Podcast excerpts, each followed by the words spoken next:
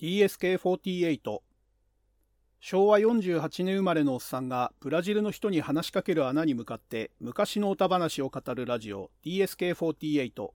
パーソナリティはハンドルネーム DSK こと大輔ですよろしくお願いいたしますえー、今回で第84回になるかと思います。えー、前回ですね、え、ー、と、バルジの塔の、えー、フレイザードとの最初の戦いですね。えー、そちらが終わって撤退して、えマトリフと合流するところまでのお話をさせていただきました。えーと、今回はですね、えそこからの続きですね、えマトリフから、え特訓を受けた上で、え再度、えバルジの塔へ乗り込んで、えー、フレイザード及びハドラーの魔王軍との総力戦を、えー、展開するという、えー、流れですね。えー、こちらの話を、えー、やっていきたいと思います。えー、前回の最後のあたりでも言ったと思うんですけど、えーと、この辺って、えー、初期の代々ですね、の、えー、クライマックスの一つになってます。で、えー、ここのポイントをちょっと先に言っておくとですね、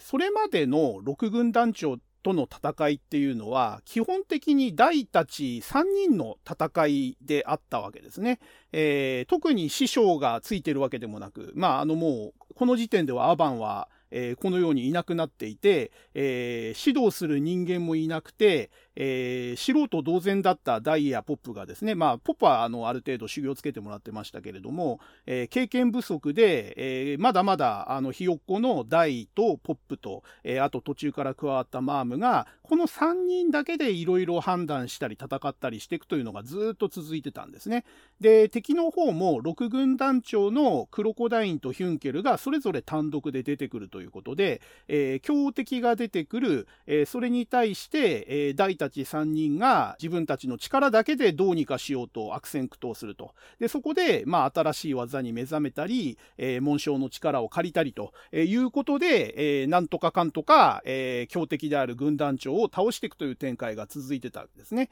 え、ところがこのフレーザードのところで、え、大きく流れが変わります。で、一つがですね、それまで、えー、不在だったあの自分たちより実力が上であったり、えー、経験が上だったりする人間が、えー、サポートに回ると。いうところで、そこに出てくるのが、え、前回出てきたマトリフですね。大魔導士マトリマトリフ。え、この人物が、え、特にですね、ポップのサポートをすることによって、パーティーの戦力が大幅に強化されるということになります。で、さらにですね、その戦い方、まあ作戦の立て方、こういったところも今まではダイやポップやマームが一生懸命考えて自分たちで自分たちのことを面倒を見てたわけですけれども、今回に限っては、えー、マトリフがですね、戦況を確認してこういう作戦でいこうという戦略を、え、立ててくれるわけですね。まあそういった意味では、あのー、今まで戦いも、えー、作戦もや全部え、自分たちでやんなきゃいけなかったところが、このマトリフというね、サポート役が登場したことによって大きく、えー、状況が変わるというところになります。で、もう一つなんですけれども、まあ今日のお話の中で話しますけれども、これまではですね、えー、単独の軍団長対、えー、大たち3人のパーティーという、えー、構図でずっと話が進んでるわけですね。えー、クロコダイン戦にしろ、ヒュンケル戦にしろ、えーまあ、そういった、えー、強敵対、えー、パーティー、えー、アタックという感じで話がずっと進んできたわけですけれども、まあ、あの、ヒュンケルとのね、最初の戦いの時は、もうピンチの時にクロコダインが助立ちに入って、まあ、そこで逃げ出すっていうイベントもあったりはしましたけれども、えー、基本的に共闘はしてないんですね。あくまで、えー、戦いは、えー、敵の強敵1体と、えー、大たち3人のパーティーの、えー、戦いになってるという構成だったわけですけれども、で、まあ、あの、最初のね、前回語ったそのフレイザードと、えー、戦った最初の一戦目は、えー、やはりその構図だったわけですね。一応あの、パプニカの三賢者もその場にはいたんですけれども、戦いにはほぼ参加できてないんですね。もう、大たちが駆けつけたところですでに瀕死の状態になっていて、えー、大たちとその三賢者が共闘するという形にはならずに、えー、結局ですね、えー、それまでのクロコダインとかヒュンケルと同じようにフレイザード1人に対して、えー、大たち3人が、えー、戦うという構図で最初の戦いは行われたわけですね。で、ところがやっぱりそこで歯が立たずに、えー、まあ、マームの決断によって、気球で脱出して一旦撤退するということで仕切り直しになったわけですけれども、まあ、ここでですね、えー、2回目の戦いですね、え、マトリフが立てた作戦に従って、え、バジルの塔に乗り込んで再戦をするわけですけれども、え、そこにはですね、これまでと違ってフレイザードだけでなくて、まあ、ハドラーをはじめとする魔王軍が総力を挙げて、えー、待ち構えていたということで、えー、これまでの単独の戦いではなくて集団戦になると。でしかも、えー、場所が複数に分かれてて同時多発的に、え戦いが発生するという新しいパターンがここで出てくるんですね。で、さらに、え先にネタバレを言ってしまうと、えまあ、戦ってる最中にですね、ダイヤ、ポップやマームがピンチになったところで、えー、これまでになかった助っ人が登場するわけですね。えー、大たちのパーティー以外の、えー、強力な、えー、サポート役が戦いに加わって、で、しかもただ助立ちして、えー、逃がすのを手伝うとか、えー、身代わりで敵の攻撃を受け止めてくれるっていうだけじゃなくて、一緒に戦ってくれるわけですね。共闘してくれるわけですね。ここがやっぱりあの、バジルの塔での、えー、魔王軍との総力戦のところの大きい、えー、違いかなというとこですね。ですんで、今回のお話の2つのポイントは、大たちの味方になってくれるサポート役がえー、加わったと。それは戦略面と戦闘面と両方ですね。両方で、えー、この時点では下手すると大たちよりも強いかもしれない味方が、えー、サポートに回ってくれて、えその力を得た上で、え魔王軍たちと戦うという、えまあ、新しい展開になったということで、まあ、ちょっとね、ずっとこのまま同じパターンが続くのかなと、えクロコダイン戦、ヒュンケル戦と、割とちょっと同じような似たようなパターンが続いてて、このまま6軍団長と軍団、あの順番に戦っていくのかなと思わせていたところで、えー、ここで一気にですね、あの、残りの軍団長、まあ、バランを除く軍団長と、えー、実際に、えー、戦うという、えー、場面になった上で、しかも、えそれまで敵だった軍団長2人ですね、クロコダインとヒュンケルという、え2人がですね、え強力な味方として加わって共闘してくれるという非常にあの熱い展開になっているという感じになっています。はい。で、まあ、今回のその話そうとしてる内容ですね、フレイザード戦の一応決着まで話したいなと思ってるんですけども、コミックの量でね、1巻半分ぐらいあるんですよね。で、結構ね、中身もまあ、濃いといえば濃い。特にその、ヒュンケルとクロコダインが助けに来るシーンとかね、結構やっぱり熱いシーンなんで、えー、どこまでちょっと、あのー、コンパクトに2時間ぐらいで喋れるかってわかんないんですけども、もう前置き10分近くしてる時点でもう無理じゃないかなっていう感じがひしひしとしますが、まあちょっと前回の続きのところから、えー、始めていきたいと思います。で、今回の最初のお話ですね、えー、マトリフの特訓というお話から始まります。で、これがですね、えー、と、デルムリン島を出てから32日目ぐらいのお話、1ヶ月ぐらい、えー、経ってるところのお話になります。で、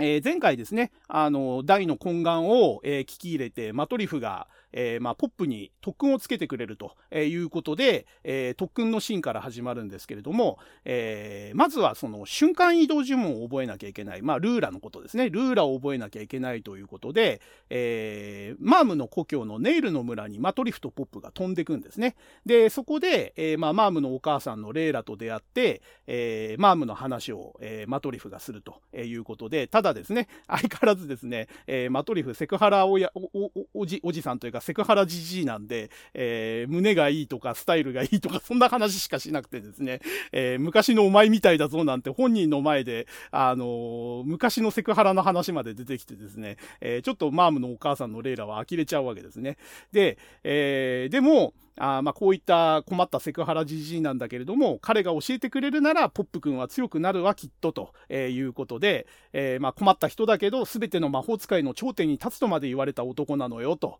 いうことで、困ったじじいではあるんだけれども、実力は折り紙付きだということで、レイラも、えー、いい師匠についたなと、まあ、あの、性格面とか行動面では別として、えー、マトリフは、えー、師匠としては非常に頼もしいという太鼓判を押すわけですね。で、この、えー、ルーラの特訓できたネイルの村の例のあの、魔物の森でしたっけ？えっ、ー、と、魔の森か。魔の森で、えー、まあ、モンスターに乗ってポップを、えー、マトリフが追い回すわけですね。で、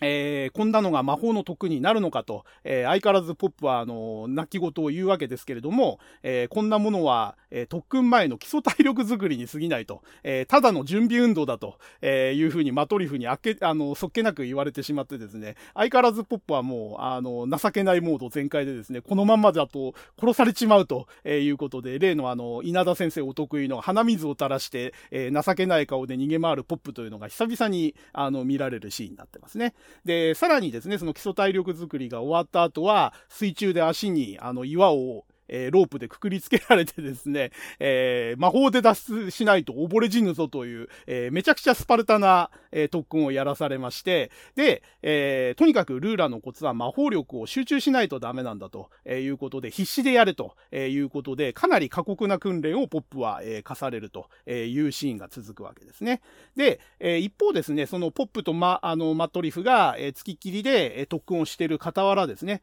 ダイは、えー、それとは別にマットリフがやっぱりりアドバイスしてですね、えー、目隠しをしてマームと、えー、戦闘を、えー、特訓しろということで、目隠しした状態でマームと、え、格闘戦のあの特訓をするということですね。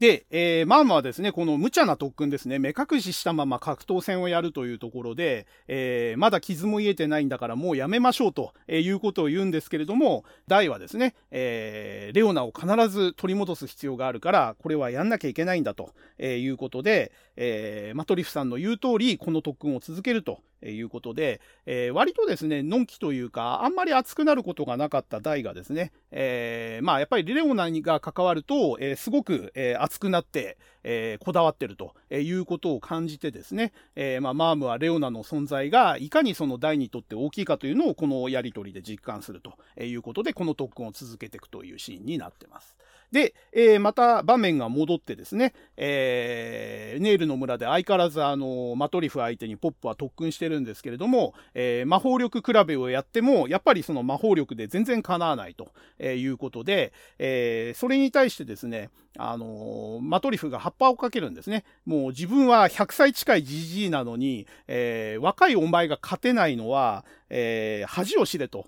いうことで、あの、じじいに勝てなくて悔しくないのかということで、えー、かなりあの、葉っぱをかけるんですね。で、えー、若く見えたね、あの、かなりその魔法力が強いマトリフが実は100歳近い老人だということを聞いて、えー、まあ、ポップは驚くわけですね。で、えー、まあそこで一旦もうとりあえず今日はこの辺で勘弁してやるということで特訓が終わって、まあポップはほっとするんですけれども、えー、そのポップに対してですね、えー、マトリフはニヤッと笑ってですね、俺は一足先にパプニカに戻るから、お前は自分のルーラーで飛んで戻ってこいと、え、いうことで置いてきぼりにしようとするんですね。で、えー、ポップはですね、そんなことできるわけないと、えー、まだ習い始めたばっかでろくに使えないルーラーで戻るなんてできるわけがないということで抗議するんですけれども、えー、さっき、あの、溺れそうになって必死に脱出しただろうということで、あの特訓と同じなんだということで、目的地の明確なイメージ化さえできればルーラーなんて楽勝なんだと。えー、だからできないできない言ってないで、さっきできたことを応用すりゃできんだから、えー、死の後の抜かさずに、それで戻ってこいということをマトリフが言うわけですね。で、それに対して、でもやっぱりポップは例によってですね、あの、まずできないことを並べちゃう子なんですよね、この子は。で、後々ね、あの、そのできないならじゃあどうすればいいかっていうのを考える方に方向転換していくんですけれども、まだこの時期のポップって、あの、どうしても追い詰められると逃げる方向、楽する方向に行く傾向がって、この時もですね、できない理由を並べ立てるんですね。えー、まあ、例えばその川から川岸とあの、その、ネイルの村とパプニカじゃ全然距離も違うと。で、えー、さらにですね、えー、言うにこと書いてですね、あの、ポップはここでですね、ルーラなんて覚えたって戦いの役には立たないじゃないかと、えー、いうことをマトリフに言うわけですね。で、その言葉を聞いた瞬間にですね、それまでのほほんとニタニタ笑ってた、えー、マトリフがですね、表情を変えて本気で怒るんですね。あの、生意気抜かすなと、えー、初めてじゃないですかね。あの、それまでなんか高校やというかね、何を言っても何を言われても、えー、のらりくらりとしてたマトリフがですね、その、戦闘の役に立たないルーナなんて覚えたってしょうがないっていう、えー、その、ポップの言葉に激高するんですね。生意気を抜かすなと。えー、魔法使いの魔法ってのはな、仲間を守るためのものなんだ。無数の呪文と知識を抱え、皆の危機を払うのが魔法使いの役目だと。で、もしお前がルーラを使いていたら炎上する気球船からたやすく仲間を救えたことがわからんのかということで、ここでものすごく怒るんですね。で、それを聞いて、ポップは完全にもう、ハッとして、えー、反省するわけですね。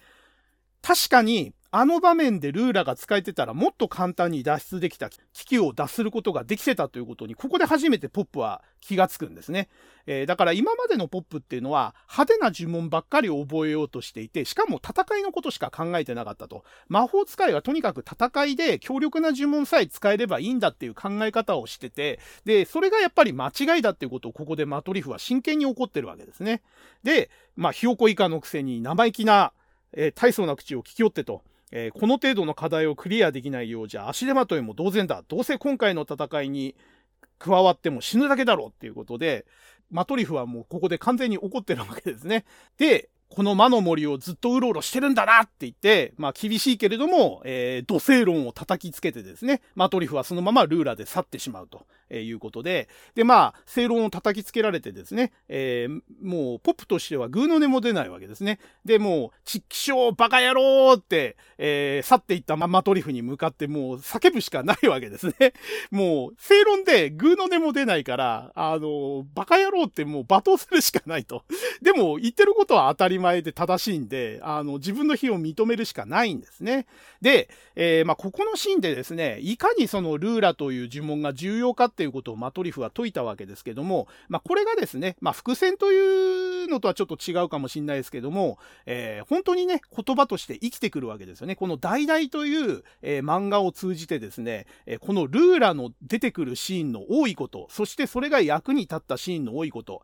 で、さらにですね、ルーラの応用で使えるようになる飛べルーラっていうその秘書呪文があるんですけれども、まあ、これらのね、ルーラ、飛べルーラ、えー、こういったルーラ系の呪文ですね、えー、これがなかったら物語が、えー、成立しなかった、あの、危機を乗り越えられなかった、敵を倒せなかった、まあ、こういうシーンがたくさん出てくることによって、えまあ、結果的にですね、マトリフのこの、えたくさんの呪文を抱えて、え仲間のためにその場に応じた呪文を使えるように、え振る舞うのが魔法使いの役目なんだっていう言葉が実証されるわけですね。まさにこのルーラ系の呪文がいかに大事で必須の呪文だったかっていうのが、後々の物語の中で証明されていくっていうのが、えー、非常に面白いなというふうに思いますね。で、えー、まあ、場面が変わってですね、えー、洞窟に戻ってきたマトリフに、えー、バダックが、え前回作ると言ってたその塔は、塔を壊すための爆弾ですね。えー、爆弾を見せるんですよね。えっ、ー、と、どうですか？と、えー、いうことで、こんな感じでできましたけどって見せるんですけれども、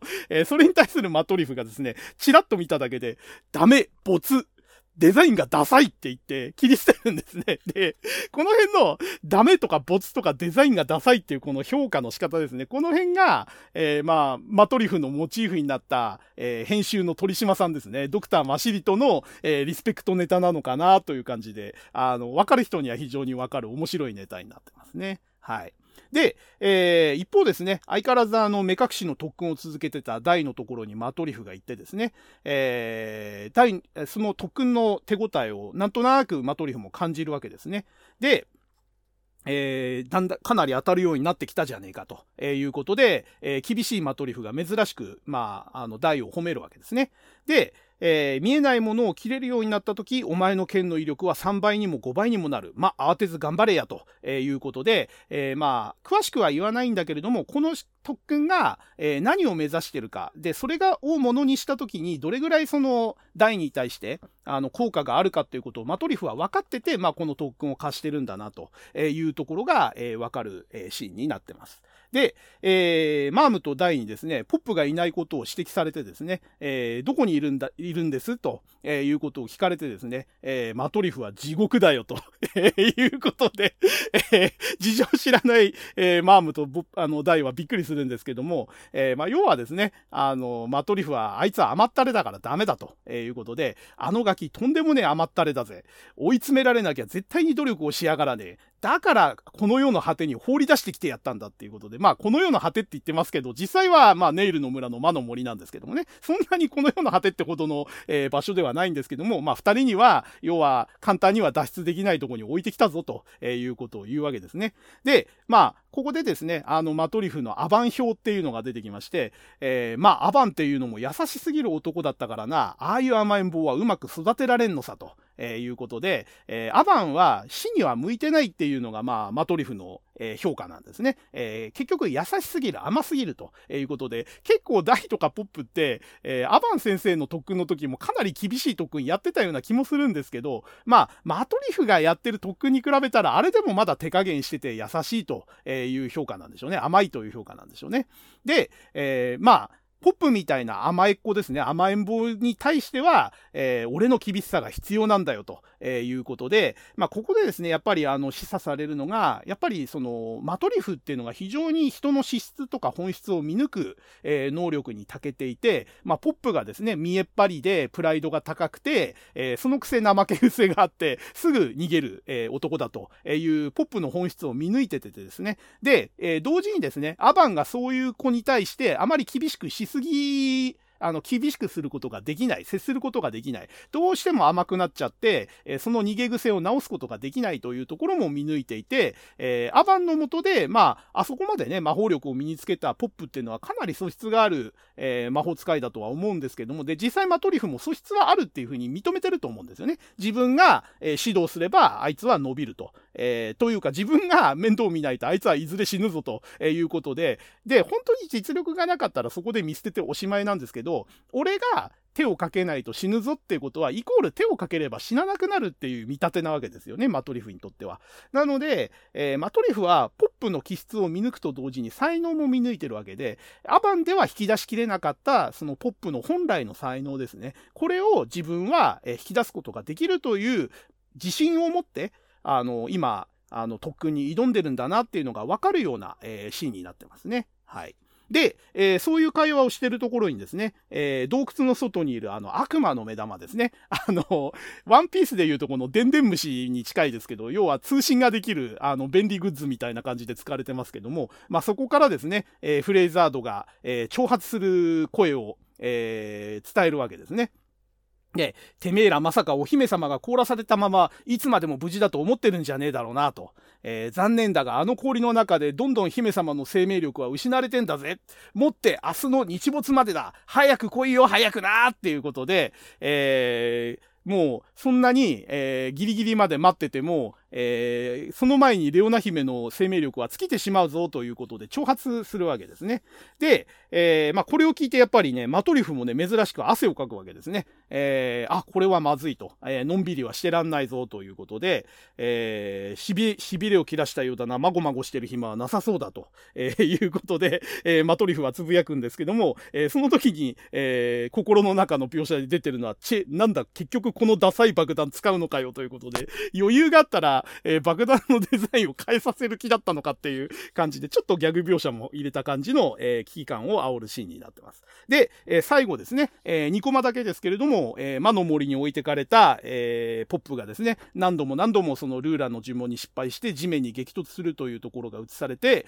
えー、ちょ、冗談じゃねえ。俺は足手まといなんかじゃねえぞということで、えー、必死の形相でですね、えー、ルーラを、えー、ルーラに挑み続けるポップというところで、この話は終わるとえいう感じになっています。で、えー、やっぱりですね、ポップの力の根幹っていうのは、マームを助けたい、マームをにいいところを見せたいっていう気持ちが一つと、もう一つはプライドなんですよね。あの、本人は、えー、弱いし臆病だし、逃げ癖があるっていうのを自覚しつつも、それを他人に指摘されたり見られたりするのは嫌なんですよね。だから、えー、お前なんか、えー、こんなとこに置いてくんだから自力で帰ってこいって置いてかれて文句は言うんだけれども、それに対して、え自分が見返せないのは、やっぱり自分のプライドが許さないってことで、えしかも足、このままじゃ足手まといだまで言われてるんで、えー、ポップとしてはそれをどうしても覆したいわけですね。えー、本来足手まといかもしんないなって自分でも思ってるんだけど、決してそうではないと。えー、俺は足手まといなんかじゃないぞという、こういうセリフにですね、あの、ポップのプライド、まあ、あの、弱い人間なんだけれども、プライドはすごく、えー、大事にしてる人間というところが、えー、見て取れる、えー、ところかなと思いますね。はい。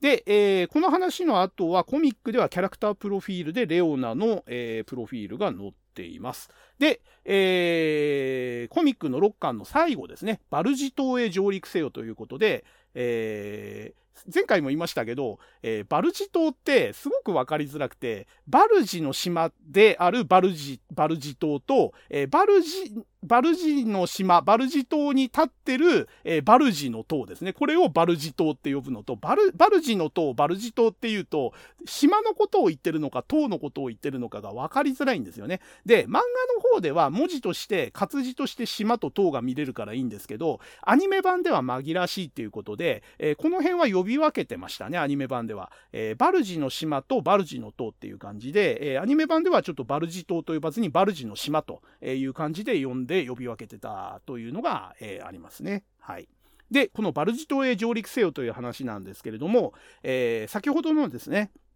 あの、フレイザードの挑発の言葉を受けて、えー、要は明日の日没までにフレフレイザードを倒さなければ、えー、レオナ姫の生命が、えー、尽きてしまうということを前提にですね、えー、だからといって、えー、夜が明けるまで待って、えー、昼間にのこのこと出て行っても、えー、敵はもうそれを予想してるだろうということで、マトリフは逆にですね、明日の日没までという、えー、期限を聞いた上で、明日まで待たずにもう、あの、日が変わる前に、えー、夜間に、えー、敵のところに、えー、乗り込もうということを、えー、告げるわけですね。一方ですね、あの、バダックはですね、あの、マトリフからダメ出しをされた爆弾ですね。これの使い方を、えー、ダイヤマームに説明するということですね。えー、そういうシーンが、えー、あります。で、えー、導火線に点火して、えー、5秒経ったら爆発すると。えいうことで、えしかも2個しか作ってないということで、それぞれ閻魔塔と氷魔塔を破壊するのに1個ずつしか持てない。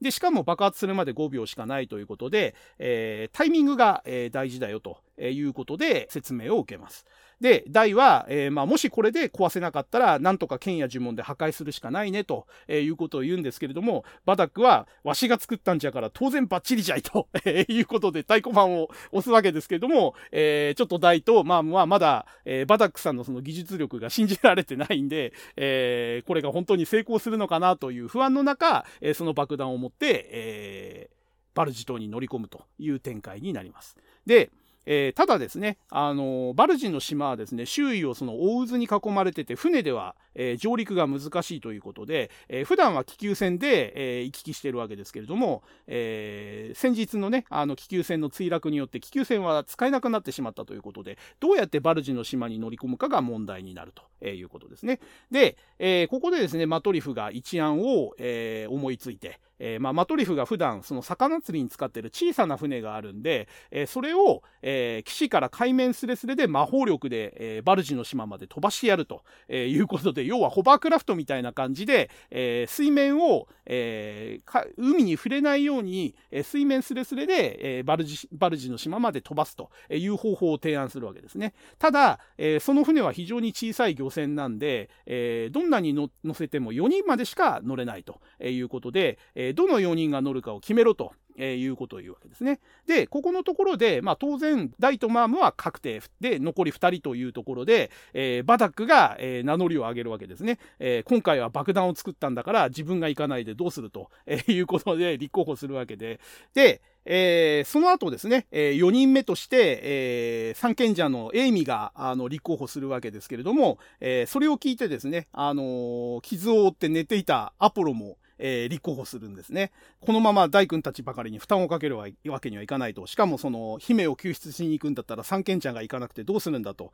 えいうことで、えー、エイミーが行くんじゃなくて、俺が行った方がいいと、えいうことで、アポロが名乗りを上げるんですけれども、え、体が全然、あの、ボロボロで役に立ちそうにないわけですね。で、エイミーとアポロがどっちが行くかっていうので、押し問答し始めたところで、え、ちょっと待ってくれよ、二人さん。4人目はもう決まってるんだと、えいうことで、え、ようやくルーラで、え、戻ってきたポップが傷だらけで、え、洞窟に入ってくるというところで、え、ポップが帰還して4人目が決まるというシーンになります。で、えー、マームと、えー、ダイがですね、地獄の果てに、このような果てに、えー、置いてきたと、えー、言ってたポップが帰ってきたんで喜ぶんですけれども、えー、まあ、ポップが言うにはですね、えー、なかなか、あの、時間がかかっちゃったと。なぜ、なぜかっていうと、そのマトリフの洞窟がなかなかイメージできなかったんで、まあ、あの、イメージがしやすかったパプニカの神殿にルーラで飛んだんだと。えー、だから、その神殿から洞窟に、えー、戻るまでに時間がかかっちまったと、えー、いうことで、えここでですね、3人で抱き合って喜ぶんですけれども、まあ、このね、3人で、あの、ポップが帰還して、えダイと、えマームがね、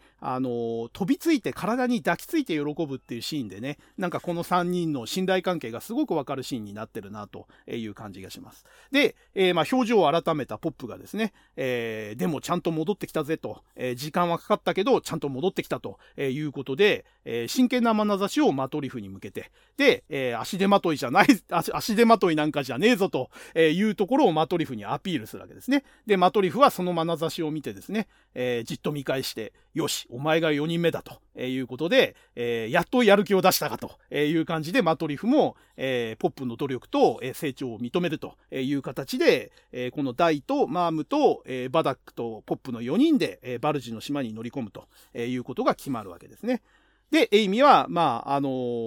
お姉さん、まあ、マリンとか、えー、アポロとか、その人たち、えー、その他の人たちの、え面倒をここで見てくれということで、お留守番を任されるということで、え三賢者って登場してからろくに、あの、活躍シーンがないんですけれども、え戦闘シーンだから本当にね、あの、限られてるんですよね。だからここでも結局はぶられちゃったんで、えー、次にね、多分三賢者の戦闘シーンが出てくるのは、本当にもう最終決戦ぐらいのところですかね。まあそこまで、あの、三賢者の、えー、戦闘シーンが出てこないという、まあそんな感じのちょっとそんな役回りになってますね。で、えー、その後ですね、バルジの島に向けて、えー、漁船に4人で乗り込むわけですけれども、まあ、ここでマトリフが、えー、まあ、念を押すわけですね。これが俺の最後の助力だと、えいうことで、え自分が力を貸すのはここまでと、えはっきり言うわけですね。で、えまあ、ルーラ、ルーラが使えれば楽なんだけれども、俺はあの島に行ったことがない、まあ、バルジの島に行ったことがないし、え行ったことがあるポップが使うと、イメージできるのは、あの、気球で乗り込んだ中央のそのバルジの塔だけなので、えいきなりそのフレーザードがいる中央の塔に行っちゃうから、結局、えー、前回と同じことになっちゃうということで、えー、目的はあくまで閻魔塔と氷魔塔の破壊が先なので、えー、先に中央の塔に行っちゃったら意味がないということで、ルーラー使えないと。いうことですね。で、えまあ、ここで、このシーンで説明されてるのは、まあ、あの、ルーラがなんで使えないのかという理由と、あとですね、えここでもし、あの、マトリフが参加しちゃうと、え彼めちゃくちゃ強いんで、レジェンド級の強さなんで、えちょっとね、あの、バトルシーンに緊張感がなくなってしまうということで、えー、マトリフ自身はあくまでこの戦いはサポート役で、えー、直接戦闘には参加しないよという、えー、ところをここで示しているという感じになります。まあ正直ですね、ねあの結構この戦いって、あのー、ね、結果的に魔王軍との総力戦になっちゃったんで、えー、ここでマトリフが参戦してたらもうちょっと楽に勝てたのになという感じなんですけども、まあ、マトリフがね、遠征、遠征化で、あのー、人間を信用してなくて、あんまり関わりたくないっていうところは、やっぱりここの時点でもまだ貫かれてて、あくまで力は貸すけれども、自力で頑張れと。えー、もう自分の世代ではなくて若い世代が頑張るっていう、まあそういうところを、やっぱりマトリフはずっと、えー、考えてるのかなという感じがしますね。まあ、それはあくまで物語上の理由であって、えー、実際作劇上はですね、ここでマトリフが参加しちゃうと戦いが楽になりすぎちゃうというか、パワーバランスが崩れちゃうからだろうなというのはなんとなく察しはつくんですけれどもね。まあまあそういう感じ感じでマトリフは、えー、この戦いには参加しないというところが、えー、ここで示されるわけですね。で、えー、出発のシーンにあたってですね、えー、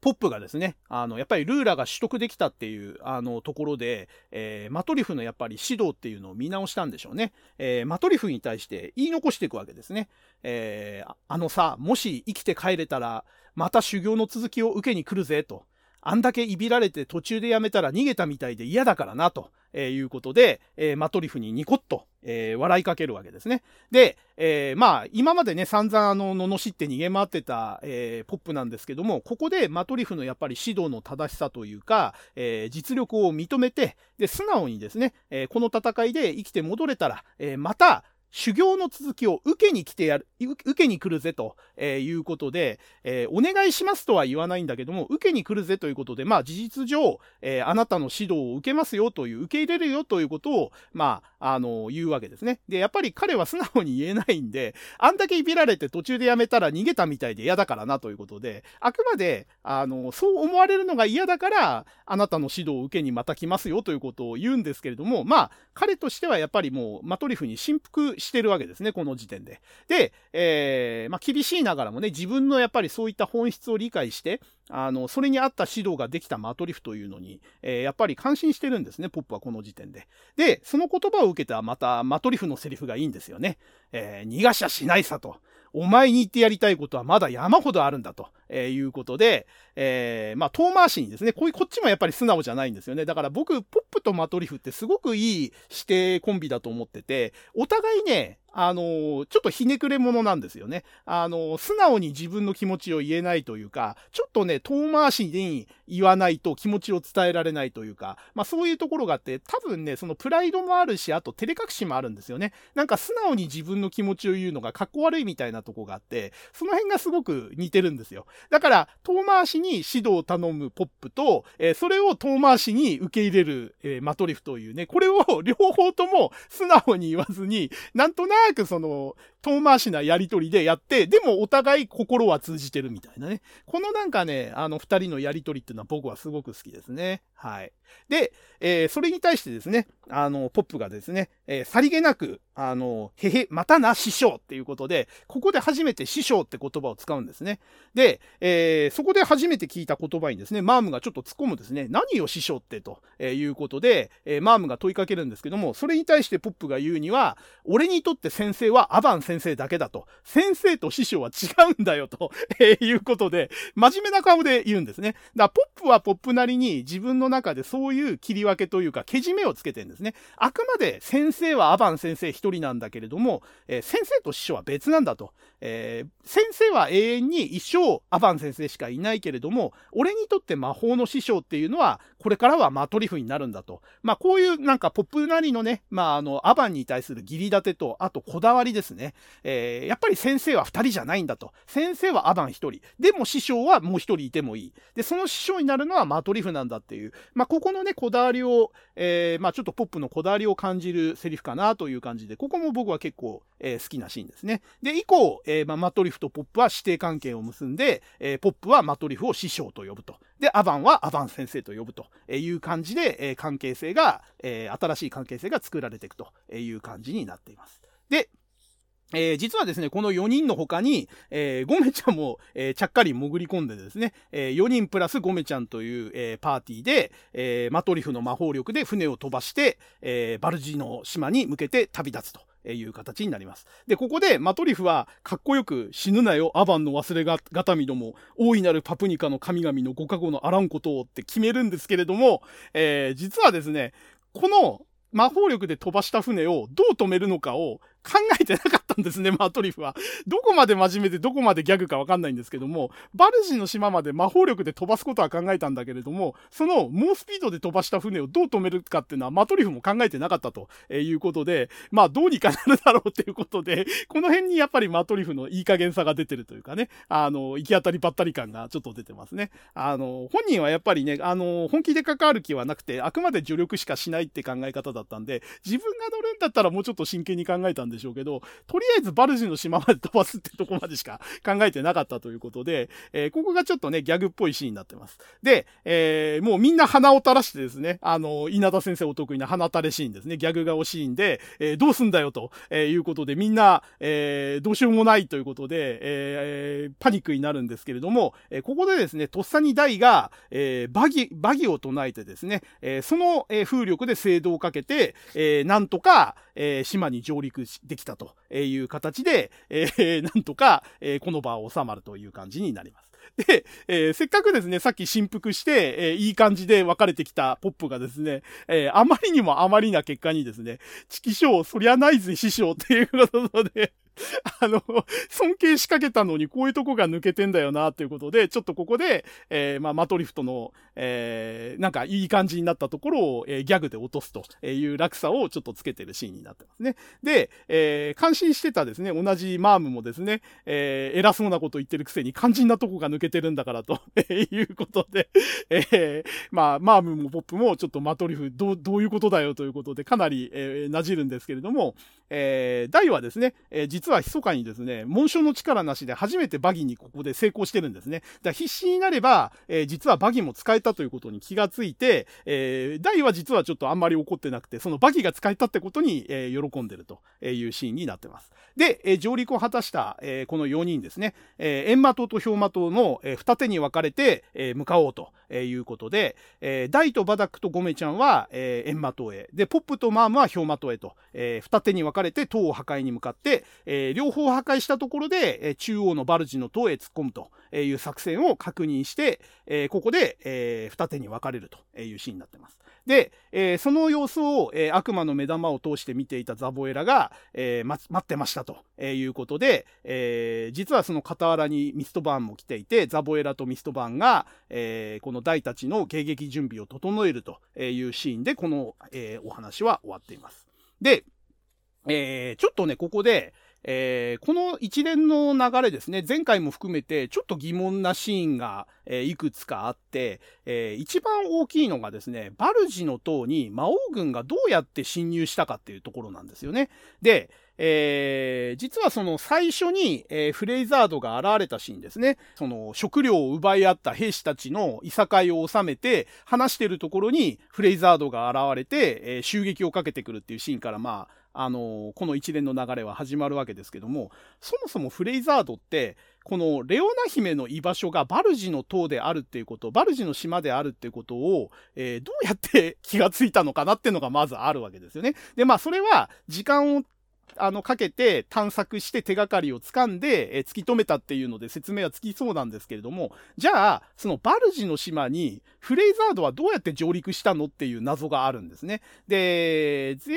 前回から言ってる通り、バルジの島っていうのは周りを大渦に囲まれてて、船では近寄りがたいと、なかなか近づけない場所だということで、基本的には空中から行くわけですね。気球とかを使っていくわけですね。ところが、フレイザードは気球とか持ってないんですよ。で、えー、彼の部下の表演マダンの、えー、フレームとかブリザードは空飛べるんですけれども、それもそんなに長距離飛べるのかどうかもよくわからないし、で、フレイザードは、えー、飛行能力持ってるっていう描写ないんですよね。だから多分彼単独で飛べないんですよ。だから、えー、その絶海の孤島で船で行く手段がなくて空中からしか入れない、えー、バルジの島にどうやってフレーザードは侵入したのかなっていう謎があるわけですね。で、さらに、この、あの、ミストバーンとかザボエラ、あと、後々ハドラーも出てきますけれども、えー、こういったその魔王軍の、そう、あの、軍団ですね、え、部下も含めた、え、ハドラー、ミストバーン、ザボエラ、そしてその部下たち、え、この一連の魔王軍は、どうやって、バルジの島に侵入したのかっていう、これも非常に謎なんですね。えー、何回も言いますけど、船ではたどり着けない、たどり、たどれない、たどり着けないわけじゃないのかもしんないけれども、えー、簡単には、えー、たどり着けないと。で、えー、じゃあ空中から行けるとなると、気球か空を飛べる怪物しか来れないわけですね。で、えー、まあ、ミストバーンは空飛ぶ描写があって、ザボエラも空飛べますけど、ハドラーは空飛べる描写がないし、引き連れてる部下も飛行能力あるやつとないやつが混在してるんですね。で、えー、まあ、軍団というだけあって、数十匹か数百匹の、まあ、あの、怪物がこのバルジの島に集結したわけですけれども、えー、そんだけの怪物どうやってここまで運んだのかなっていうのがあって、えー、フレイサートの最初の戦いから1日くらいしか経ってないわけですよ。そのわずかな時間で、一体どうやって、その、祈願城からここまで移動したのかなっていうのがあって、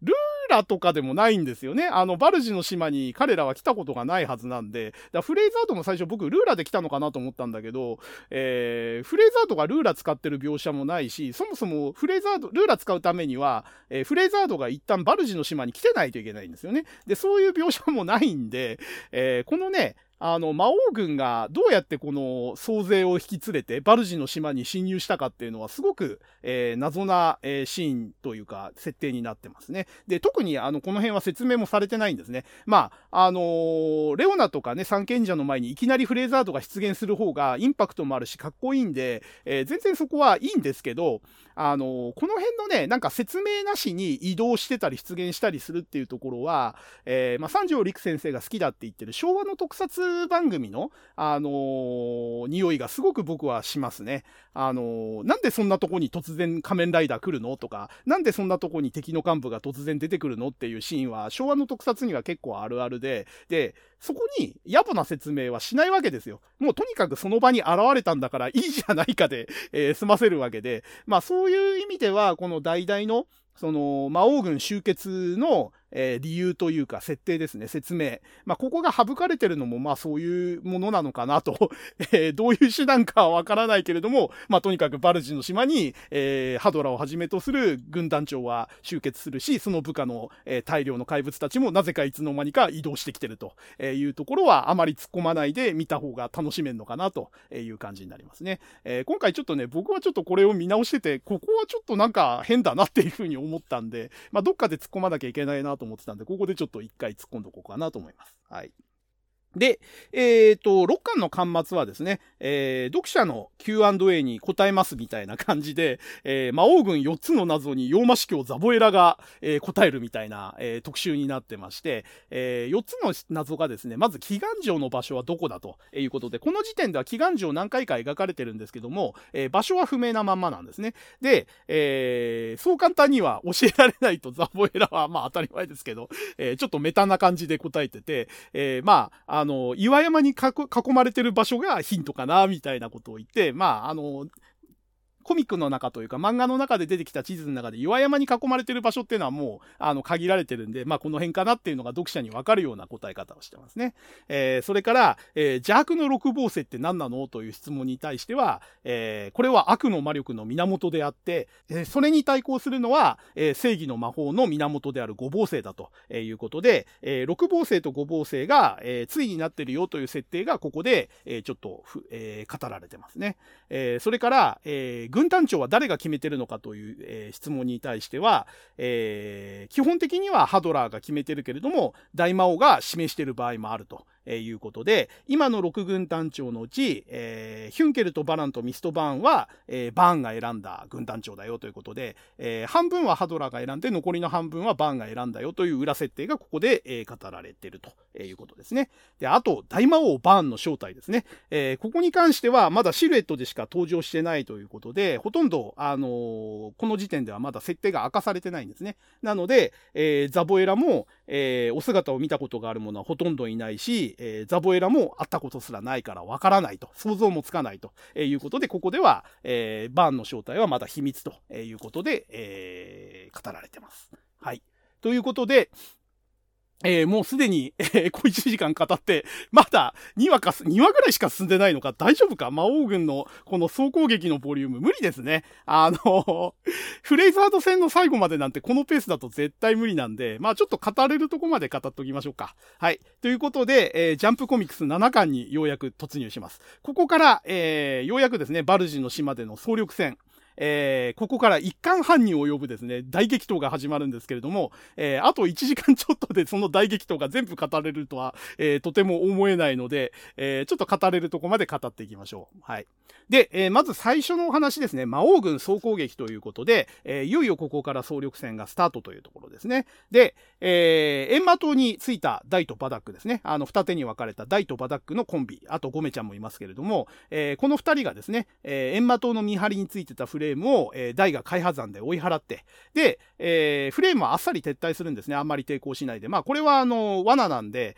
えー、あんまり抵抗しないであっさり、えー、この場は明け渡すと。で、えー、その様子を見てですね、えー、バダックが、えー、爆弾に火をつけて、で、いよいよそれでエンマ島を爆破しようと、えー、投げつけようとしたところでですね、えー、バタックに対して何か攻撃の手が迫ってるのを察知してですね、えー、台が危ないと、えいうことで体ごと、えぶつけてバタックを回避させるんですね。えかばうわけですね。で、えその衝撃でですね、えバタックはその爆弾を、え落としてしまって、えエンマ島に投げつける前に、え地面で、え爆弾が爆発してしまうということで、え塔を壊すことを失敗してしまうわけですね。で、えー、その攻撃をしてきたのは誰かということになるわけですけれども、えー、周りをですね、えー、魔法使いの、えー、軍団と、えー、鎧の騎士の軍団に、えー、包囲されてることに、えー、2人は気がつくわけですね。で、周りを囲んでる怪物がフレーザードの部下じゃないということで、えー、他の軍団が来てるっていうことに、えー、罠にかかったということに、えー、ダイは気がつくわけですね。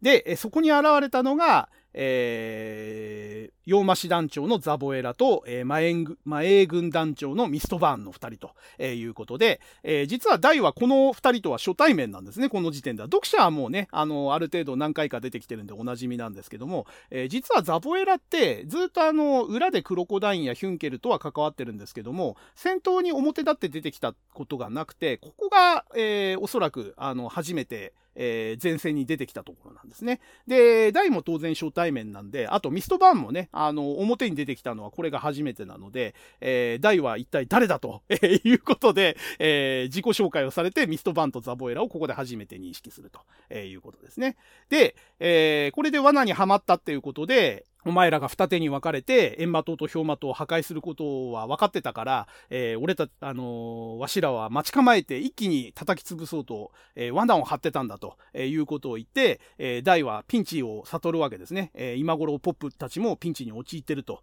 いうことを悟って、えー、罠にはまったことを、えー、理解するわけですね。で、えー、周囲をとあのかなりの数の怪物に囲まれてるんでで、しかも相棒がバダックさんですからね、あのあまり戦闘では役に立たないということで、えー、バダックさんをかばいながら戦い続けるんですけれども、えー、多勢に無勢でなかなか、えー、不利な状況であるということで、えー、ダイはこの状況を一気に打開すべくですね、えー、空中に、えー、飛び上がって、そこからアバンストラッシュを放とうとするわけですね。ところが、えーまあ、その動きを見てですね、えー、ミストバーンが素早くあのダイの後ろに回って、えー、鉄槌を下してですね、えー、地面に、えー、台を叩き落とします。で、えー、さらにですね、その地面に倒れた台を、えー、ミストバンはトーマ区口章で、えー、身動きを封じて、えー、これで動けなくしてしまうわけですね。で、えー、ダイはですね、トーマクグツ賞をミストバーンが使うことに驚いて、これはヒュンケルの技のはずだっていうふうに言うんですけれども、えー、ザボエラが親切にですね、えー、ヒュンケルは、えー、ミストバーンから、えー、習ったんだと、この技をと。えー、要は骸骨たちを指揮するために、えー、習った技なんだから、えー、元祖はミストバーンなんだから使えて当然だと、えー、いうことを、えー、親切に説明してくれるわけですね。で、えーまあ、トーマクグツ賞で身動きが取れなくなったダイを助けようとバダックは、えーえー、向かうんですけれども、えー、そのバダクに対してザボエラは今度はザラキを放つわけですね。で、えー、このザラキの表現がですね、漫画ならではの、あの表現になってまして、えまあ、ゲームで使うとね、ザラキを唱えたら一定の確率で即死するという呪文になってるわけですけども、漫画の中では、え不気味な声が、えその、かけられた人の周りをぐるぐるぐるぐる巡ってですね、で、その死の言葉に、えー、その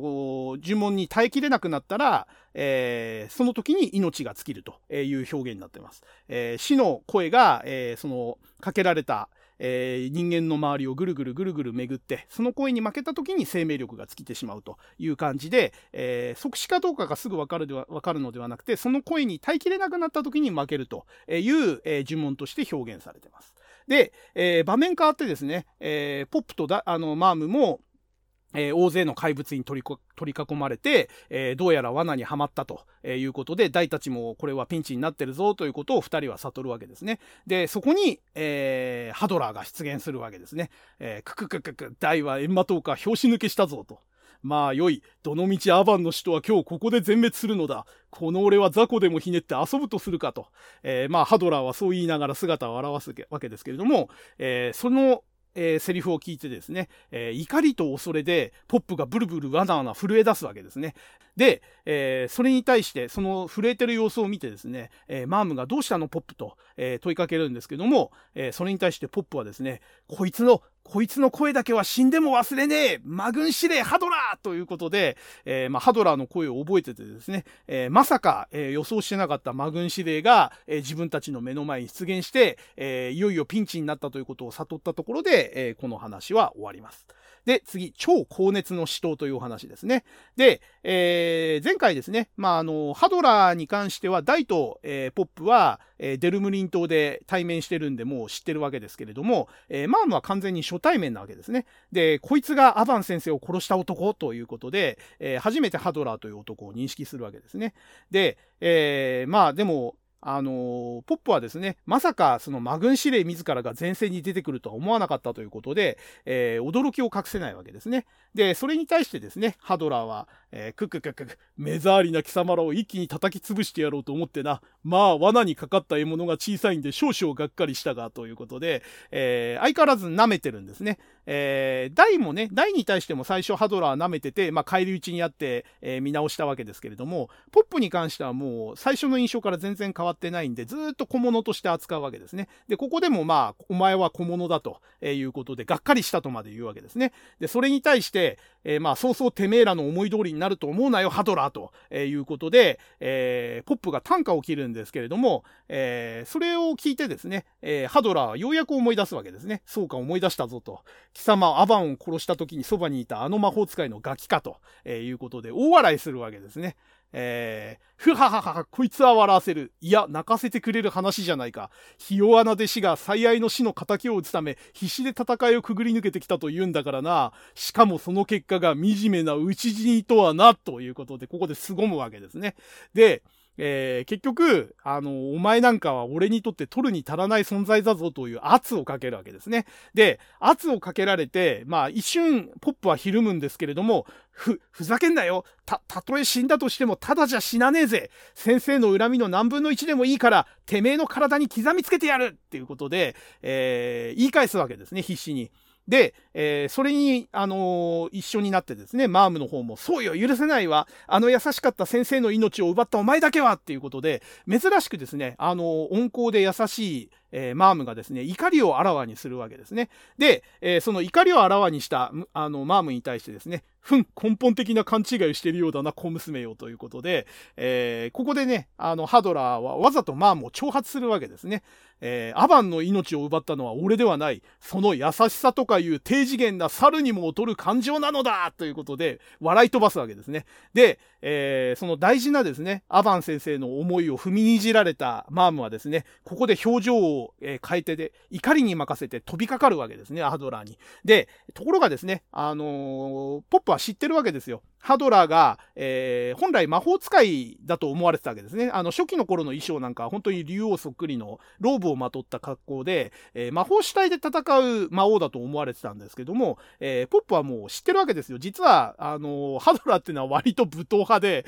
あの筋肉マッチョで格闘戦もめちゃくちゃできるやつだっていうのを知ってるんで、飛びかかってったマームにや、やめろと、えいうことで、そいつは格闘も半端じゃないんだってことを言うんだけども、もうその言葉がすでにに、え届く前にですね、あの、マームは、あの、攻撃を、えー、片手で受け止められて、えー、で、それで殴り飛ばされてしまうということで、圧倒的なパワーで、えー、一周されてしまうという結果に、えー、なってしまいます。で、さらにその地面に倒れて動けないマームに対してですね、えー、爆裂系の魔法でハドラーが死ねということで、追い打ちをかけるわけですね。で、ポップは、もう、あの、マームを必死でかばってですね、その魔法を受け止めるわけですけれども、えー、背中にダメージを受けてしまうということで、えー、マーム、ポップともにあっという間に、えー、ダメージを受けて大ピンチに陥るという状況になってしまいます。で、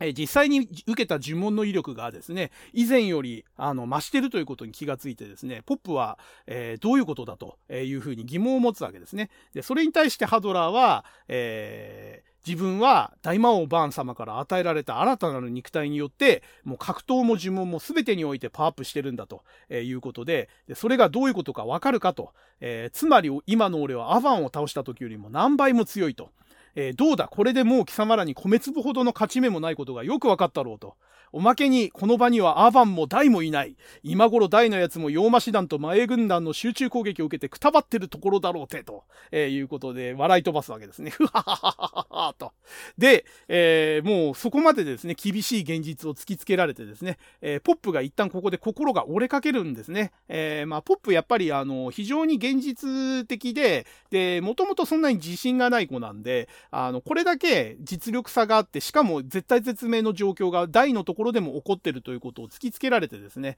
えー、ここで一旦心が折れかけます。だ、ダメだ、こいつには、こいつには勝てねえ。フレイザードだけならともかく、ハドラーや残りの軍団まで来ちまうなんて、もはやこれまでかと。えー、いうことで、ここでちょっとね、観念仕掛けるんですね。で、えー、そこにですね、さらに、あの、ベギラマを、えー、ハドラーが放つ、え準備をします。え虫けらの分際で我が偉大なる魔王軍に立てついた罪は死してもあまりあると。俺の高熱地獄で身を焦がされながら、死よりも辛い苦しみを味わうがいいっていうことで、えベギラマをまさに放とうとするわけですね。で、そこでもうポップは心が折れかけちゃってるんで、ただもう目をつぶって、え歯を食いしばるしかないんですけれども、えそのえー、ポップの服をですね、えー、強く握るマームを見て、ポップは思い直すわけですね。えー、そうだ、俺は絶対に絶望しちゃいけねえ。俺が諦めちまったら誰がママームを守るんだっていうことで、えー、まあ、マームの存在がですね、えー、ポップの勇気の源になってると。ポップのやる気というかね、ポップは、えー、誰かのために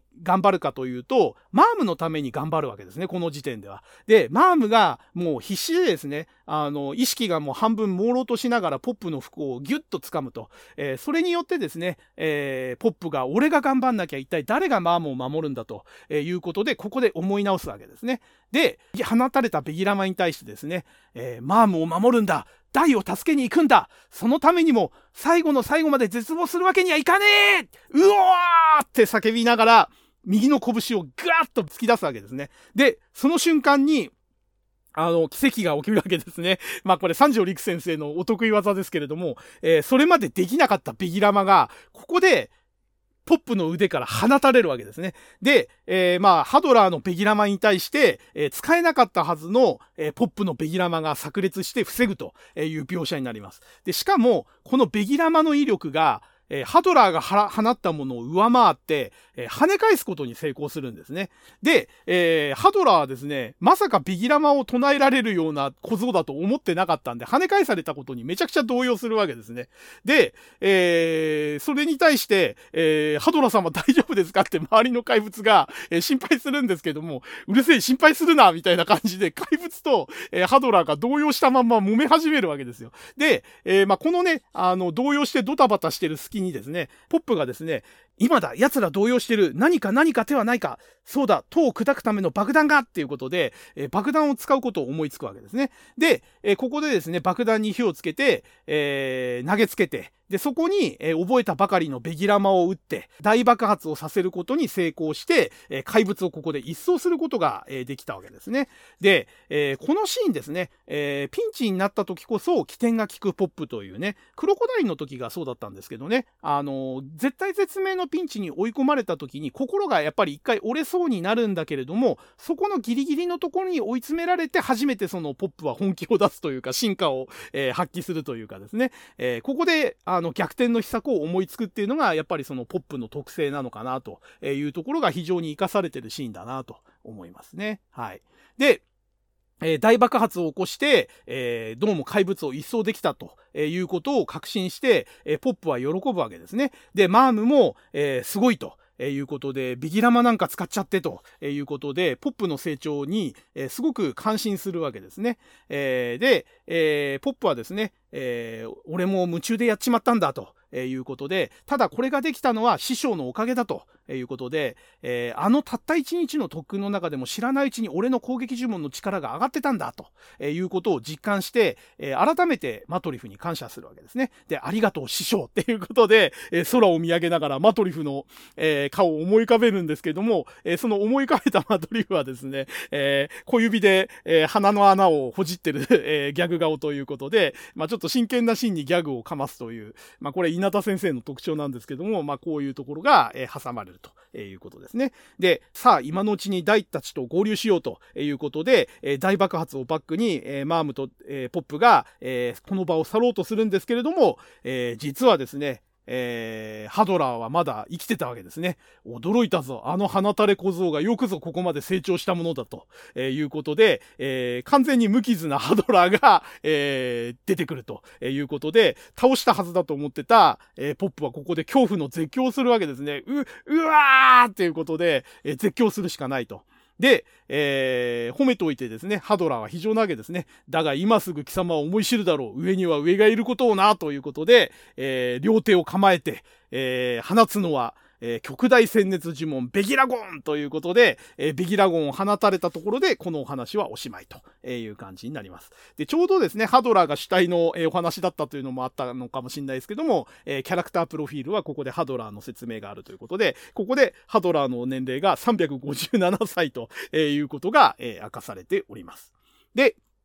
えー、次が、不死身の救世主というお話ですね。えー、これ僕が大好きなお話ですね。ここはちょっと、えー、もう1時間経っちゃってますけれども、えじっくりちょっと、え時間をかけてお話ししたいと思います。で、ちょうどここがですね、えっ、と、夜間に、えバルジの島に突入した、え一行がですね、戦ってる最中に夜明けを迎える話になってまして、ここで、えデルムリン島を出発してから33日目の、え日に変わるというお話になってます。で、えー、前回ですね、最後でベギラゴンを放たれた、えー、衝撃ですね、衝撃先行と衝撃音がですね、えー、エンマ島で戦っている大たちのところにも届くわけですね。で、えー、一体この光と音は何だということで大が驚くわけ驚くわけですけども、えー、相変わらずですね、解説役で、えー、ザボエラが親切にいつもこれ状況を説明してくれるわけですね。で、今の音はハドラー様が最強呪文であるベギラゴンを使われたようじゃなということで、えー、実はそのポップのところに向かってるのはハドラーであるということを、ここでさりげなく大に、えー、教えるわけですね。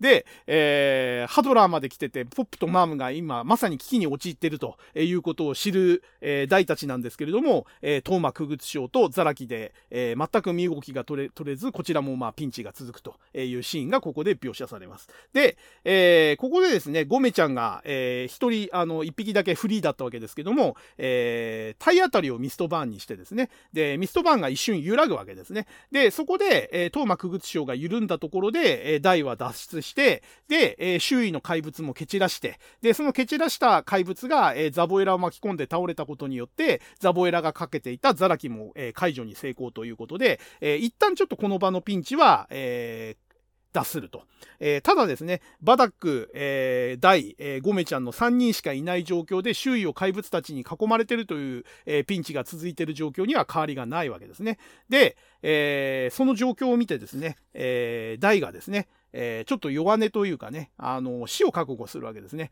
ゴメちゃん、バダックさん、もしかしたら俺一人の力じゃみんなを守りきれないかもしれない。そしたらごめんねっていう形で、えー、このね、言い方がすごくあの、大っぽいなと思うんですよね。あの、死を覚悟するぞ、最後まで諦めないぞ、戦うぞっていう勇ましい感じじゃなくて、えー、もしかしたら守りきれないかもしれない。そしたらごめんねっていうね、このごめんねっていうところが、すごく大の優しさというかね、あの、守りきるのはあくまで自分の責任で、それでも守りきれなかったら、謝るしかないという、この心根の優しさがね、えー、出てるセリフで、僕はすごくあの、いいセリフだなっていうふうに思いますね。で、そのセリフを受けたね、また、えー、バダックさんのね、あの、返しがいいんですよね。えー、何の死ぬ時は一緒じゃよということで、えー、そこでね、にやりと笑って、あの、死ぬんだったら一緒だぞっていうふうに、ここでバダックは言うわけですね。で、それに同調するように、ゴメちゃんもピーッと、えー、勇ましい顔でこう、あの、叫ぶわけですね。だから、ここの場にいる3人っていうのは、えー、誰もえー、死に対しての責任をね、えー、他人に対して求めてないわけですね。死ぬんだったら、えー、この場でみんな一緒に死ぬぞという気持ちが、え一体化して、大と、えバダックさんとゴメちゃんは死を覚悟えー、するセリフのやり取りをしたというところになるわけですね。で、まさにここで、えー、一斉攻撃をザボエラが命じようとした瞬間ですね。さあ、ここからですよ、この話が、えー、盛り上がるところですね。僕の大好きなところです。えー、命じた瞬間ですね、えー、そのザボエラと怪物たちの頭上に大きい岩が落ちてくるわけですね。で、えー、その岩でほとんどの怪物が潰されてしまって、で、命からがら、えー、それを避けたザボエラがですね、だ、誰じゃ？こ、こんなとんでもない真似をする奴はっていうことで、えー、問いかけるわけですけども、その声に対してですね、えー、崖の上から、登ってくる朝日をバックにですね、俺だって答える奴がいるわけですね。で、この時はまだあの姿があの見えないわけですよ。後ろ姿で。で、その姿を下から見上げた大が、あ、あーって言って、とびっきりの笑顔で喜ぶんですね。で、えー、その姿を見た、えー、ザボエラは、ば、バカなっていうことで驚くということで、ここで出てきたのが、獣王クロコダインっていうことで、待ってましたのシーンですよね。あのー、ここまで死んでいた、まあ、行方不明になってた。あのー、地底魔女で治療を受けたシーンを最後に、えー、出番がなくて地底魔女と共に死んだと思われてたクロコダインが、ここで登場するわけですね。これがね、朝日をバックに、崖の上に仁王立ちして、えー、助けに現れたクロコダインのアップというね、非常にクロコダイン、多分ね、劇中の中でも1、2を争うクロコダインのかっこいいシーンじゃないですかね。あの、ヒュンケルのブラディスクライドをえー、かばって、えー、受けてるシーンもかっこいいんですけども、あそこよりもやっぱりここですね、クロコダインの見せ場。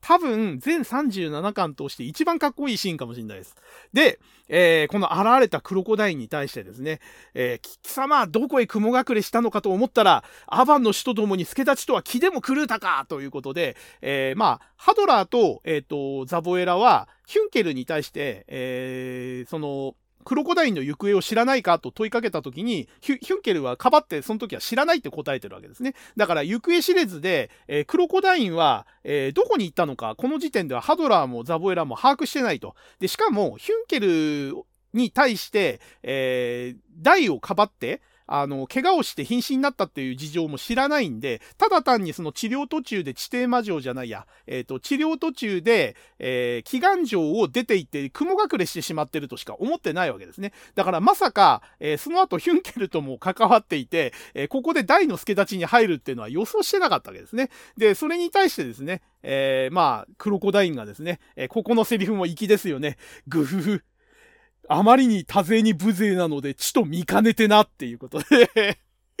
あの、助立ちの理由がですね、多勢に無勢だから見かねたよと、えー、いうことでですね、あの、ここら辺がやっぱり無人たる、あの、クロコダインの真骨頂ですね。で、えー、まあ、そのクロコダインに対してですね、えー、お前らまずこの裏切り者から片付けてしまえっていうことで怪物を差し向けるんですけれども、えー、その差し向けられた怪物に対するまたクロコダインのセリフがかっこいいんですよね。あの、片付けるだと少子なと、貴様らごとき増票にこの獣王が倒せるかっていうことで、もう、ここで無双するわけですね。で、えー、バタックは当然ですね、このクロコダインとは初対面なんで、な、なんじゃこのでかいモンスターはっていうことで、敵か味方かわからないこの助っ人に驚くわけですけれども、えー、ここがね、また僕が大好きなシーンで、えー、その、さっき満面の意味でね、あのー、あーって言って喜んだ、あの、ダイがですね、ここで、クロコダインって言って、肩に飛び乗るんですね、背中から。で、えー、生きて、生きてたんだねっていう風に、もう本当に喜んで、あの、クロコダインの肩に乗るんですよ、ダイが。で、このシーンがもう抱きつかずに入れなくて、もう喜び勇んでるそのダイと、で、あとその大きさの対比ですね。あの、クロコダインがいかに大きいか、その肩にまるで小鳥のように飛び乗る、あの、ダイっていうね、このね、あの、大きいクロコダインにちっちゃいダイが飛びついて、肩に飛びついて喜ぶっていうシーンがね、すごくその大きさの対比と、あと二人の関係性ですよね。ああの、本気でね、喜んでる大と、その喜んでくれてることに、あの、クロコダインもね、ちょっと喜んでるというかね、ふふふ、見ての通りよっていうことでね、あの、言わずも、言わずとも俺はお前を助けに来たぜっていうね。で、前回、ヒュンケルの攻撃からかばった時は、ダイは意識を失ってて、クロコダインの姿見てないんですよね。で、えー、クロコダインとしては、まあ、再び助けに回ったわけですけれども、初めてその意識のある状態で助けに来てくれたクロコダインを見て、話には聞いてたたけれども、大は本当に来てくれてくれたんだっていうことですごく喜ぶっていうね、ここのシーンはね、本当になんかその、クロコダインと大の信頼関係というか友情関係がね、すごく分かってね。で、しかも、それが対等というよりは、やっぱり大にとってはクロコダインって頼りになるおじさんなんですよ。子供ですからね、大。あの、この時点で12歳で、で、後々キャラクタープロフィールで実は衝撃の事実が明かされるんですけども、クロコダインは人間の年齢に換算すると30歳前後っていう設定なんですよね。だから、周りからこの後ね、クロコダインおっさんおっさん言われるんですけど、30歳前後って僕、想像してたより若いなって思ったんですよね。クロコダイン。まあ、それにしたって、クロコダインとダイって30歳と、え12歳って一回り以上離れてる関係なんで、もうダイにとっては体も大きいし、年も離れてるし、頼りになるおじさんなんですよね。で、クロコダインにとっては逆に自分の子供みたいな18歳も年下のね、あの子供で、で、体もちっちゃいし、自分があの、強いんだけども、自分より強いんだけれども、自分が盾になって守ってあげなきゃいけない存在として、大を見てる節があって、まあ、このね、頼り頼られ、守り守られっていうね、この、えー、大がね、もう、なんていうのかな、無条件で頼りにしてるよ、おじさんっていう感じで、あの、すごくね、もう、ニコニコして抱きつくとところと、抱きつかれて、おお、俺を頼りにしてくれよっていう感じの反応するこのクロコダインね。このクロコダインと大の関係が僕はもう大好きで、えー、まあ、劇中でもね、この大とクロコダインが、あの、再会して、お互いを喜び合うっていうシーンがね、本当にここですごくよく書かれてて、僕は大好きなシーンですね。で、